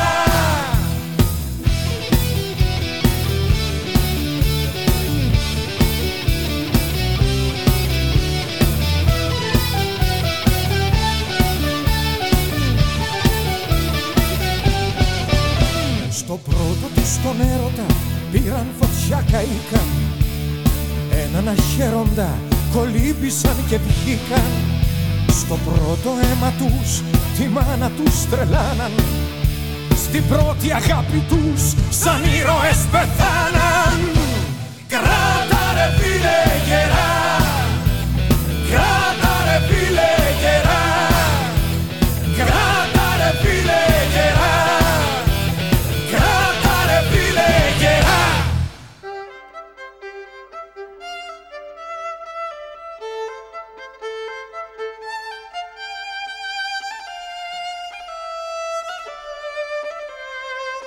Ραδιομέρα. Η ανυπακοή στο ραδιόφωνο. Επιστροφή κυρίες και κύριοι στην εκπομπή Το Στίγμα της Μέρας με τον Γιώργη Χρήστου. Στην παραγωγή της εκπομπής η Γιάννα Θανασίου, στη ρυθμίση του ήχου ο Γιώργος Νομικός και περνάμε στο επόμενο θέμα της εκπομπής που αφορά ε, στο νέο νομοσχέδιο για τις ανανεώσιμες πηγές ενέργειας, για τις ΑΠΕ. Ε, για το θέμα αυτό θα μιλήσουμε με την ε, Βάνα της Φαγιανάκη που είναι από το δίκτυο συλλογικότητων για την ενέργεια. Το δίκτυο, ε, να σας πω ότι με ανακοίνωσή του, ε, απορρίπτει το περιεχόμενο του σχεδίου νόμου ε, για τις ΑΠΕ και θα ήθελα από τη Βάνα που βρίσκεται στην άλλη άκρη της τηλεφωνικής γραμμής να μας πει γιατί. Ναι, γεια σας. Γεια σας στους ακροατές σας. Ε, κοιτάξτε, το νομοσχέδιο αυτό πρέπει να γνωρίζουμε ότι είναι η δεύτερη φάση που έπεται της πρώτης, που η πρώτη ήταν το περίφημο νομοσχέδιο Χατζηδάκης που είχε ξεσηκωθεί όλη η Ελλάδα όταν ε, είχε συζητηθεί. Εκείνη η πρώτη φάση απλοποιούσε τις ε, διαδικασίες για την πρώτη φάση αδειοδότησης των έργων ΑΠΕ και αυτό το δεύτερο, όπως είχε εξαγγελθεί, αδειοδο- ε, απλοποιεί τις διαδικασίες για τη δεύτερη και τρίτη φάση, δηλαδή για την άδεια εγκατάστασης και την άδεια λειτουργίας. Επειδή όμως μεταξύ έχουν μαζευτεί πολλά ζητήματα, στην πραγματικότητα εκτός από αυτό το νομοσχέδιο ε, εισάγει για πρώτη φορά στα ελληνικά δεδομένα την έννοια και τους όρους για τα έργα αποθήκευσης ενέργειας. Ε, βέβαια, έργα αποθήκευσης ενέργειας υπήρχαν ε, εδώ και πολλά χρόνια με τον όρο υβριδικά που αδειοδοτούνταν στα νησιά, όμως αυτή τη στιγμή υπάρχει μια διαφορά. Δηλαδή, το, ο όρος αποθήκευσης ενέργειας μπορεί να εννοεί και μόνο ε, ένα έργο χωρίς άπε. Δηλαδή, κοντέινερς και κοντέινερς, εκατοντάδες κοντέινερς με μπαταρίες, είτε ε, έργα αντλησιοταμίευσης, που σημαίνει έργα με, με νερό, που λειτουργούν δηλαδή τεχνητά ως υδροηλεκτρικά. Και λέω τεχνητά γιατί ανεβάζουν το νερό, το ξανακατεβάζουν, κάνει κύκλος στο νερό, έτσι ώστε να μπορεί να μετατραπεί σε ηλεκτρική ενέργεια. Όμως τα πολλά έργα αυτή τη στιγμή είναι έργα μπαταριών. Και όταν λέω πολλά εννοώ πάρα πολλά. δηλαδή ε, ενώ το, το τωρινό ΕΣΕΚ, το Εθνικό Σχέδιο για την Ενέργεια και το Κλίμα, προβλέπει 1500 ΜΒ και προβλέπεται το νέο ΕΣΕΚ, από ό,τι είπε και χθες ο Υπουργός στη Βουλή, να πάει στα 3-3,5. Η ΡΑΕ έχει δώσει ήδη άδειε παραγωγή μέχρι το χειμώνα, μέχρι το Δεκέμβρη, σε 14.000 ΜΒ. Δηλαδή έχουν ε, δεσμευτεί γη σε όλη την Ελλάδα παντού και μάλιστα με τους ίδιους όρους που δίνονται οι άδειες για τις ΑΠΕ. Δηλαδή χωρίς κανείς να ξέρει αν θα έβγαιναν κάποιοι κανόνες χωροθέτησης ή άλλου είδους κανόνες προστασίας των κατευθυνισμών προστατευόμενων περιοχών. Έχετε λοιπόν το νομοσχέδιο τώρα να μας πει ότι δεν θα ισχύει τίποτα διαφορετικό. Δηλαδή δεν έχει στην ουσία μέσα περιβαλλοντική συνιστόσα.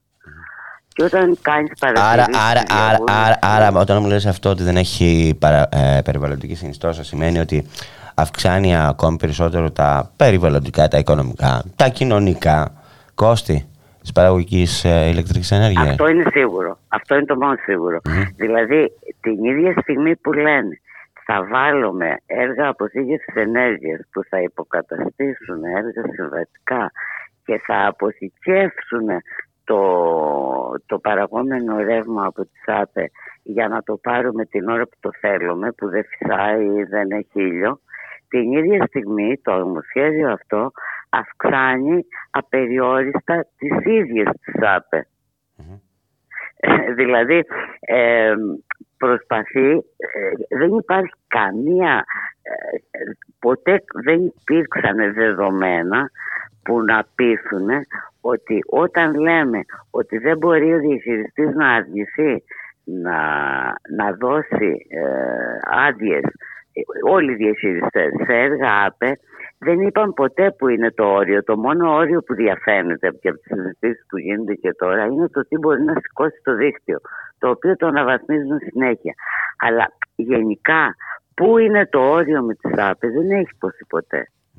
Οπότε, αυτή τη στιγμή το νομοσχέδιο λέει ακόμα περισσότερες μονάδες ΑΠΕ, ακόμα και κάνοντας περικοπές ενέργειας από αυτές τις ΑΠΕ και έγινε μεγάλη φασαρία με αυτό το θέμα, α, είπαν τελικά λένε μέχρι 5% για να μπορέσουμε να βάλουμε κι άλλες δίπλα, όχι δηλαδή να αξιοποιήσουμε όλη την υποδομή που φτιάχνουμε με τρόπο που να έχουμε στο μυαλό μας μια εξοικονόμηση γης, αγροτικής γης, ε, τ- τοπίου, ε, ο- οποιοδήποτε τόπο που χρήζει προστασίας, αλλά βάζουμε εκεί πέρα και εντωμεταξύ θα δούμε πώς συναρμολογούνται όλα αυτά. Αυτό είναι που μας στενοχωρεί πάρα πολύ και μας ανησυχεί πάρα πολύ. Ε, Να σου πω, μιας και λες, μιας και λες για ΑΠΕ και άλλες ΑΠΕ, θα υπάρχουν ΑΠΕ που θα περπατάνε; θα παίρνουν μετάθεση δηλαδή; Υπάρχει και αυτό, ναι. Ε, σκεφτείτε ότι ε, είπαν ότι όταν Το άρθρο 24 το λέει αυτό. για οποιοδήποτε λόγο τροποποιηθεί η νομοθεσία, τυχαίνει δηλαδή για καλή τύχη ενός τόπου ένα μέρος που θα έπρεπε να προστατεύεται και αποκτάει ένα διάταγμα προστασίας, οποιοδήποτε είδους. Ε, ότι τότε αν εκεί πέρα υπάρχει ε, άπε υπό αδειοδότηση να μπορεί να πάει παραδίπλα. Μην τη χάσουμε ούτε κι αυτήν δηλαδή. Ακριβώς. Αυτό ήθελα να πεις. Μην τη χάσουμε ούτε κι αυτή. Μην τη χάσουμε και αυτή.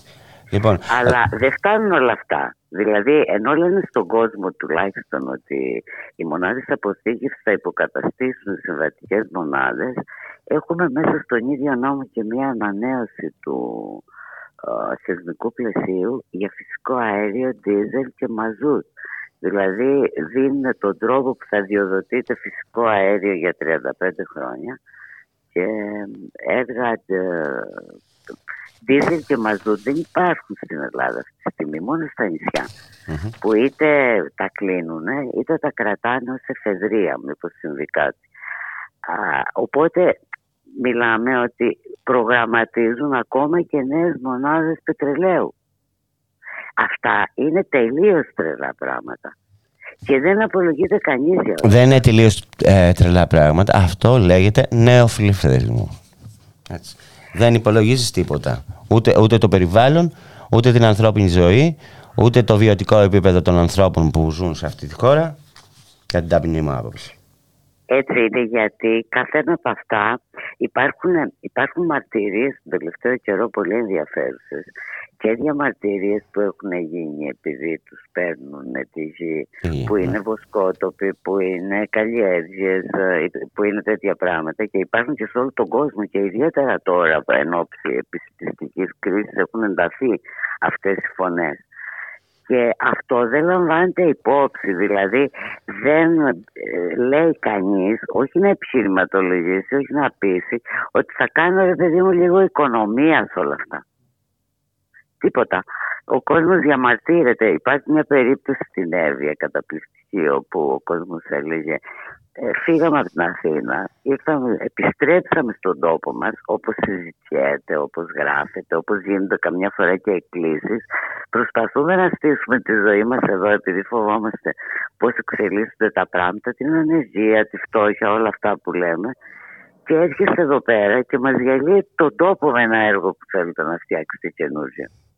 Δεν μπορούμε δηλαδή ούτε να νιώσουμε καλά στον τόπο μας, ούτε τουρισμό να αναπτύξουμε, ούτε άλλα πράγματα ό,τι σκεφτούμε.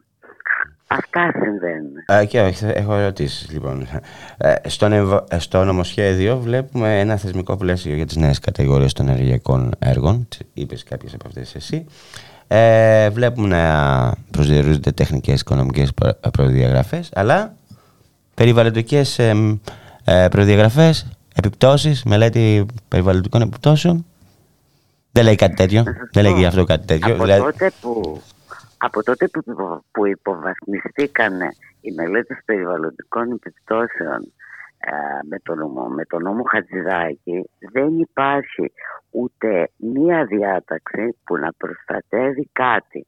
Δηλαδή ακόμα και αυτά τα περίφημα πάτη τα βουνά είναι μια προσωρινή διάταξη με, έναν, α, με μια ρύθμιση που προβλέπει ότι ε, αυτό το κάνουμε μέχρι να γίνει η ειδική περιβαλλοντική μελέτη. Ε, γενικά όμως υπάρχουν διάφοροι τρόποι που χειροτερεύουν τα πράγματα. Ακόμα και τούτο το νομοσχέδιο έχει μέσα μια διάταξη που λέει και αναλύει παραπάνω πάλι διάταξη από το νόμο Χατζηδάκη που έβαλε οι περιβαλλοντικές μελέτες να ισχύουν αντί για 10 χρόνια 15. Ακόμα και οι παλιές. Και βέβαια λέει μέσα ότι ε, εκτός και αν έχουν τροποποιηθεί τα δεδομένα όμως υπάρχουν μια σειρά από έργα ενεργειακά που σαφώς και έχουν τροποποιηθεί τα δεδομένα επειδή έχουν αδειοδοτηθεί πριν από το ειδικό χωροταξικό των ΑΠΕ δηλαδή τις ελάχιστες απαιτήσει κυρίως τήρησης αποστάσεων από χωριά, υποδομές, αρχαιολογικούς χώρους κλπ. Αλλά το χειρότερο από όλα είναι ότι χθες το μεσημέρι, μόλις τέλειωσε η συζήτηση τέταρτη στην Επιτροπή της Βουλής, είπε ο Πρόεδρος ότι τώρα κατέθεσε μια τροπολογία και το, το Υπουργείο Περιβάλλοντος καινούργια, θα τη μοιράζουμε, δεν θα συζητηθεί τώρα, θα συζητηθεί στην Ολομέλεια.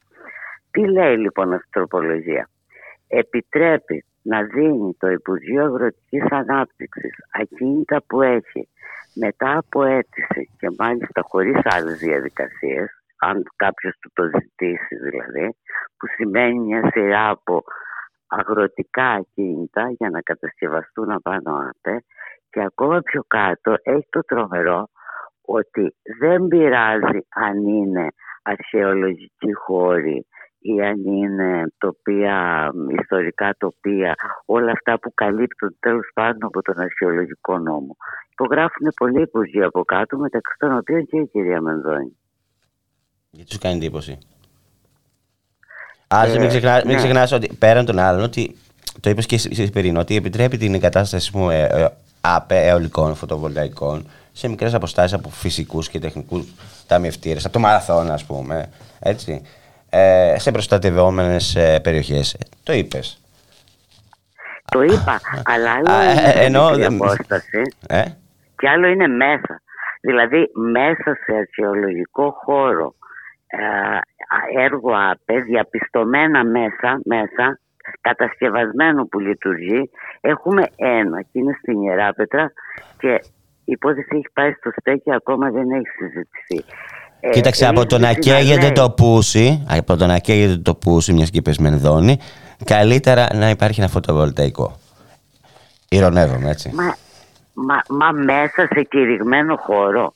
Πρώτη φορά υπάρχει αυτή η διατύπωση. Δηλαδή αυτή τη στιγμή δεν πρέπει να περάσει αυτή η ρύθμιση και μόνο συμβολικά το λέω. Όχι ότι όλα τα άλλα πρέπει να περάσουν. Αλλά αυτό είναι η σταγόνα που ξεχυλίζει το ποτήρι. Το φαντάζεσαι να γράφει ο νόμος ότι επιτρέπεται μέσα. Μέσα σε κηρυγμένο χώρο. Όχι παραδίπλα. Εγώ επαναλαμβάνω ότι δεν μου κάνει τίπο- ε, καμία εντύπωση από αυτή την κυβέρνηση με το δεδομένο ότι ακόμη και την Αγρό- Ακρόπολη την έχει τσιμεντώσει.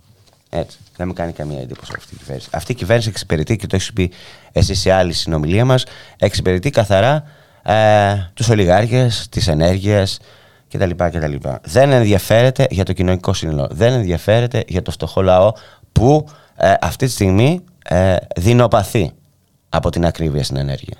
Και όχι μόνο. Έτσι είναι τα πράγματα, ναι.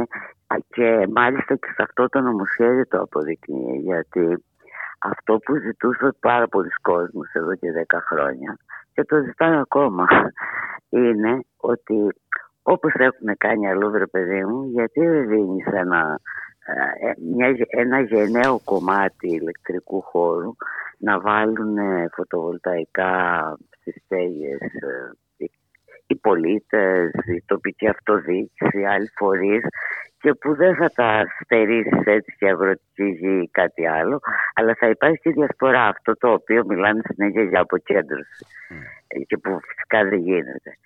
Και τώρα αυτό το νομοσχέδιο δίνει κάποια τέτοια πράγματα, αλλά πού τα δίνει από το περίσσευμα του χώρου. Δηλαδή λένε άμα βρε παιδί μου έχουμε κανένα υποσταθμό που έχει κάποιο μικρό περίσσευμα να δοθεί κατά προτεραιότητα σε σπίτια. Άσε τώρα που δεν μπορεί να δοθεί στο πιο φτωχοποιημένο κομμάτι της κοινωνίας γιατί δεν έχουν τα μέσα να το υποστηρίξουν δηλαδή σίγουρα χωρίς επιδοτήσεις, χωρίς τέτοια πράγματα πώς ένας όλος αυτός ο κόσμος που δεν έχει χρήματα ούτε να πληρώσει το λογαριασμό της ΔΕΗ μπορεί να βάλει ένα φωτοβολταϊκό.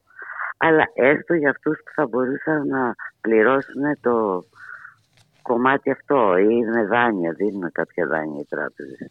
Ακόμα και αυτό λοιπόν με το σταγονόμετρο και, δεν, α, και αυτό δείχνει πολύ έντονα ότι δεν θέλουμε να βάλει ο κόσμος ε, φωτοβολταϊκά στέγες, δεν θέλουμε να, πα- να, να κάνει τοπική αυτοδιοίκηση έργα για τον εαυτό της. Ε, Δηλαδή πάρα πολύ δύσκολα και πάρα πολύ σταδιακά και όλα τα υπόλοιπα Κατά τα άλλα ζητάνε από τους Δήμους να μπαίνουν σε προγράμματα και να κάνουν ε, συνέδρια για το πώς θα γίνουν πράσινοι. Να πω και να κλείσουμε ε, ότι υπάρχουν 10 πιλωτικά θαλάσσια πλωτά φωτοβολταϊκά, έτσι. Ε, προβλέπεις Ναι. αυτό το νομοσχέδιο. Ε, ε, περιλαμβάνει ε, απαλλαγή ε, από περιβαλλοντική αδειοδότηση. Και, Ναι, ναι, έτσι είναι. ε, ε, και πι- όταν σημαίνει αυτό μη εμπλοκή καμιά περιβαλλοντικής αρχής ούτε στην αξιολόγηση. Καμία, όπως είπαμε, μελέτη περιβαλλοντικού, περιβαλλοντικών επιπτώσεων. Έτσι. Και είναι ένα πολύ κακό προηγούμενο αυτό. Έτσι. Έτσι είναι και ε, επιτρέπει αυτό να. αυ- Κάποιοι, αυτά τα λένε πιλωτικά. Επιτρέπουν λοιπόν ενώ είναι 10 και δεν είναι τεράστιος, δηλαδή είναι του ενός ΜΒ, επιτρέπεται να μπουν ακόμα και σε περιοχές, έχουμε θαλάσσιες natura, ξέρετε. Ναι, ναι. Σε περιοχές δηλαδή προστασίας που θα έπρεπε να προστατεύονται στη θάλασσα. Ε, αυτό που είναι πραγματικά τρομερό είναι ότι αφού είναι πιλωτικά γράφει αυτή η διάταξη ότι θα, τα, α, ότι θα κάνουν αυ- οι ίδιοι εκθέσεις, οι ίδιοι επενδυτές τις, ε, και ότι θα παρακολουθεί το θέμα το ΚΑΠΕ, το Κέντρο Ανανεώσιμων Πηγών Ενέργειας, για να μπορέσουν να βγάλουν προφανώς συμπεράσματα. Το ΚΑΠΕ όμως δεν είναι φορέα που θα παρακολουθήσει περιβαλλοντικά, είναι φορέα που θα παρακολουθήσει τεχνικά. Δηλαδή δεν κάναν τον κόπο καν να πούνε ότι ένας αρμόδιος φορέας, το ΛΚΕΣΕΑΣ, κάποιος σχετικός με θαλάσσια οικολογία, ότι θα παρακολουθεί και ποιες είναι οι περιβαλλοντικές επιπτώσεις από αυτά. Ούτε τα προσχήματα. Με τα προσχήματα. Και εγώ θα έλεγα και κάτι άλλο, ας πούμε. Ότι θα μπορούσε αυτά τα πιλωτικά πλωτά βολτα- βολτα- φωτοβολταϊκά, ξέρω εγώ, να μπουν σε καμιά λίμνη, όπως ας πούμε του Καστρακίου, του Στράτου, του Πουρνακίου. Ε; Θα μπορούσαν από εκεί εκεί. Ε, όχι, θα ήταν ίσως ακόμα χειρότερα. Ε, Η το Τέρνα λέω Ενεργειακή γιατί ενδιαφέρεται γι' αυτά. Θα σας πω, ε, υπάρχουν αυτή τη στιγμή ενδιαφερόμενοι για τέτοια έργα και υπάρχουν πάρα πολύ μεγάλες αντιδράσεις και στη Μακεδονία και στην Ευρυτανία. Ε, δεν υπάρχει αδειοδοτικό πλαίσιο για αυτά.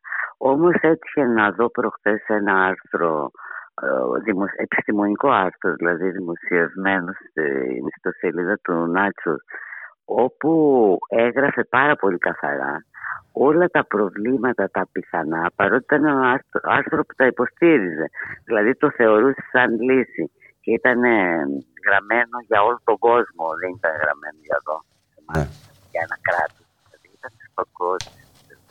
Έλεγε λοιπόν ποιοι είναι οι πολύ ε, σοβαροί και πιθανοί και οι παραδεχόταν ότι θα έπρεπε στο ξεκίνημα να γίνουν ε, πιλωτικά έργα να τα παρακολουθήσει κανείς πριν ε, ε, βάλει προς να κάνει πολλά και τεράστια και παντού και αυτά δεν λέγονται καθόλου εδώ. Δηλαδή αυτό ήταν όσοι διαβάζουν αγγλικά και όσοι ενδιαφέρονται για τέτοια πράγματα. Δεν κυκλοφοράνε αυτά εδώ. Καθόλου. Δηλαδή θα μπορούσε να είναι καταστροφικό για κάποιους ταμιευτήρες όπου ο, ήδη υπάρχει ευτροφισμός αυτό το φαινόμενο δηλαδή όπου αναπτύσσονται πάρα πολύ υδρόβια φυτά και που δημιουργεί προβλήματα ε, θα έχει σχέση με την οξυγόνωση του νερού έχει, αλλά έχει και σχέση με αυτό που έλεγα προηγουμένως όχι μόνο δηλαδή με τεχνικά και βιολογικά δεδομένα αλλά με αυτό που λένε κάποιοι άνθρωποι ότι κάτσε ρε παιδί μου μας πήρες τον τόπο μας βούλιαξε στα χωριά μας έφτιαξε φράγμα μας έβαλες να προσαρμοστούμε σε αυτό. Ξεκινήσαμε ε, ήπιο τουρισμό, ξεκινήσαμε μια άλλη ζωή. Θα μας την πάρεις και αυτή τώρα πίσω. Αυτά λένε. Λοιπόν, για να το, έτσι, να το ολοκληρώσουμε και να το πω σε δύο-τρεις γραμμές ό,τι έχεις πει και έχω καταλάβει δηλαδή. Μιλάμε για ένα νομοσχέδιο ε, υπέρ των μεγάλων συμφερόντων και εις βάρος των καταναλωτών και του περιβάλλοντος έτσι. Μιλάμε για ένα νομοσχέδιο με το οποίο διεγκο, διωγγώνονται τα αδιέξοδα α, στο επίπεδο της χωροθέτησης, της αδειοδότησης και των κοινωνικών συγκρούσεων. Αυτό καταλαβαίνω εγώ. Μα αυτό συμβαίνει και το επιβεβαίωσε ανάποδα ο Υπουργός Περιβάλλοντος χθες στην Επιτροπή. Δηλαδή σε μια προσπάθεια να αποδείξει πόσο πολύ σπρώχνουν ε, αυτά τα θέματα, τα προωθούν δηλαδή ε, την πράσινη ανάπτυξη και όλα αυτά τα καλά που περιέχει κατά τη γνώμη του ε, είπε ότι μέσα στο 22 θα εγκατασταθούν για πρώτη φορά 2.000 ΜΒ άπε που δεν έχει ξανασυμβεί. Ε, δηλαδή ότι κάθε χρονιά και περισσότερα και φέτο ακόμα περισσότερα και δεν τρέπεται που πραγματικά όπως λέγαμε στην αρχή ε, δεν υπάρχουν καθόλου, δεν υπάρχει καμία μέρημνα για τα περιβαλλοντικά και τα κοινωνικά.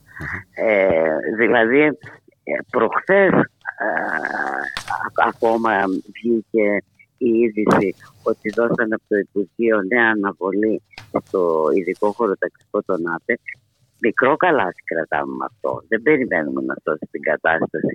Αυτοί όμως έπρεπε να προσπαθούν να αποδείξουν έστω και στο ελάχιστο ότι κάνουν κάτι για το περιβάλλον. Και εμείς παίρνουμε τη χαρά ότι γλιτώσαμε στο πέντε τόπους. Λοιπόν, Βάνα Σφακενάκη, σε ευχαριστώ πάρα πολύ. Η Βάνα Σφακενάκη, κύριε από το Δίκτυο Συλλογικών Δίκων για την Ενέργεια. Σε χαιρετώ, Βάνα, σε χαιρετώ. Ευχαριστώ πολύ και εγώ. Κυρίες και κύριοι φτάσαμε στο τέλος της σημερινής εκπομπής το στίγμα της μέρας με τον Γιώργη Χρήστος στην παραγωγή της εκπομπής η Γιάννα Θανασίου στη ρύθμιση του ήχου ο Γιώργος Νομικός από όλους εμάς να έχετε ένα καλό υπόλοιπο ημέρας.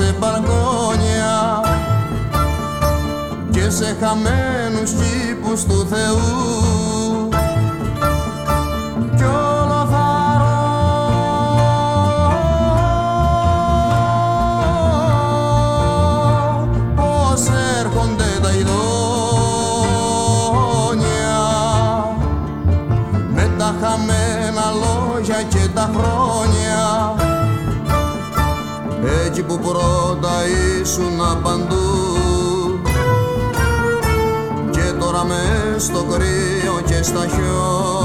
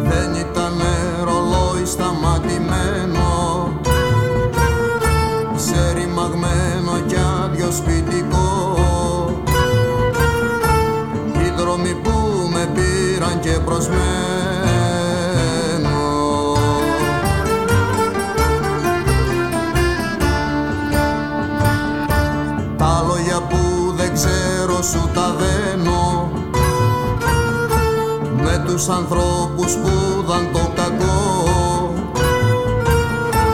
Και το έχουν στο όνομά τους σχετιμένο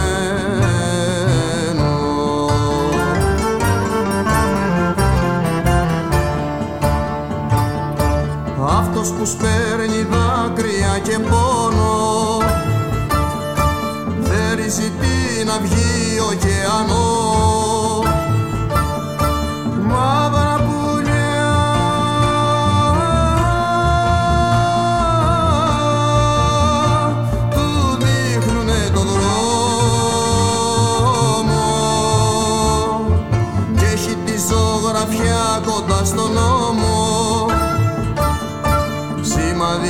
μυστικό και ριζικό. Πως ξεφύγε απ' τον άδει και απ' τον κόσμο.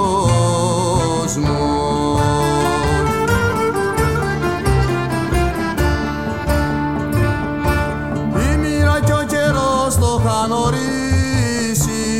Στον κόσμο αυτό να ρίξω μπετονιά. Κι η νύχτα χίλια χρόνια να γυρίσει. στο τέλος της γιορτής να τραγουδήσει. Αυτός που δεν εγνώρισε γενιά. Και του καημού την πόρτα να χτυπήσει. Και του καημού την πόρτα να χτυπήσει. Και του καημού την πόρτα να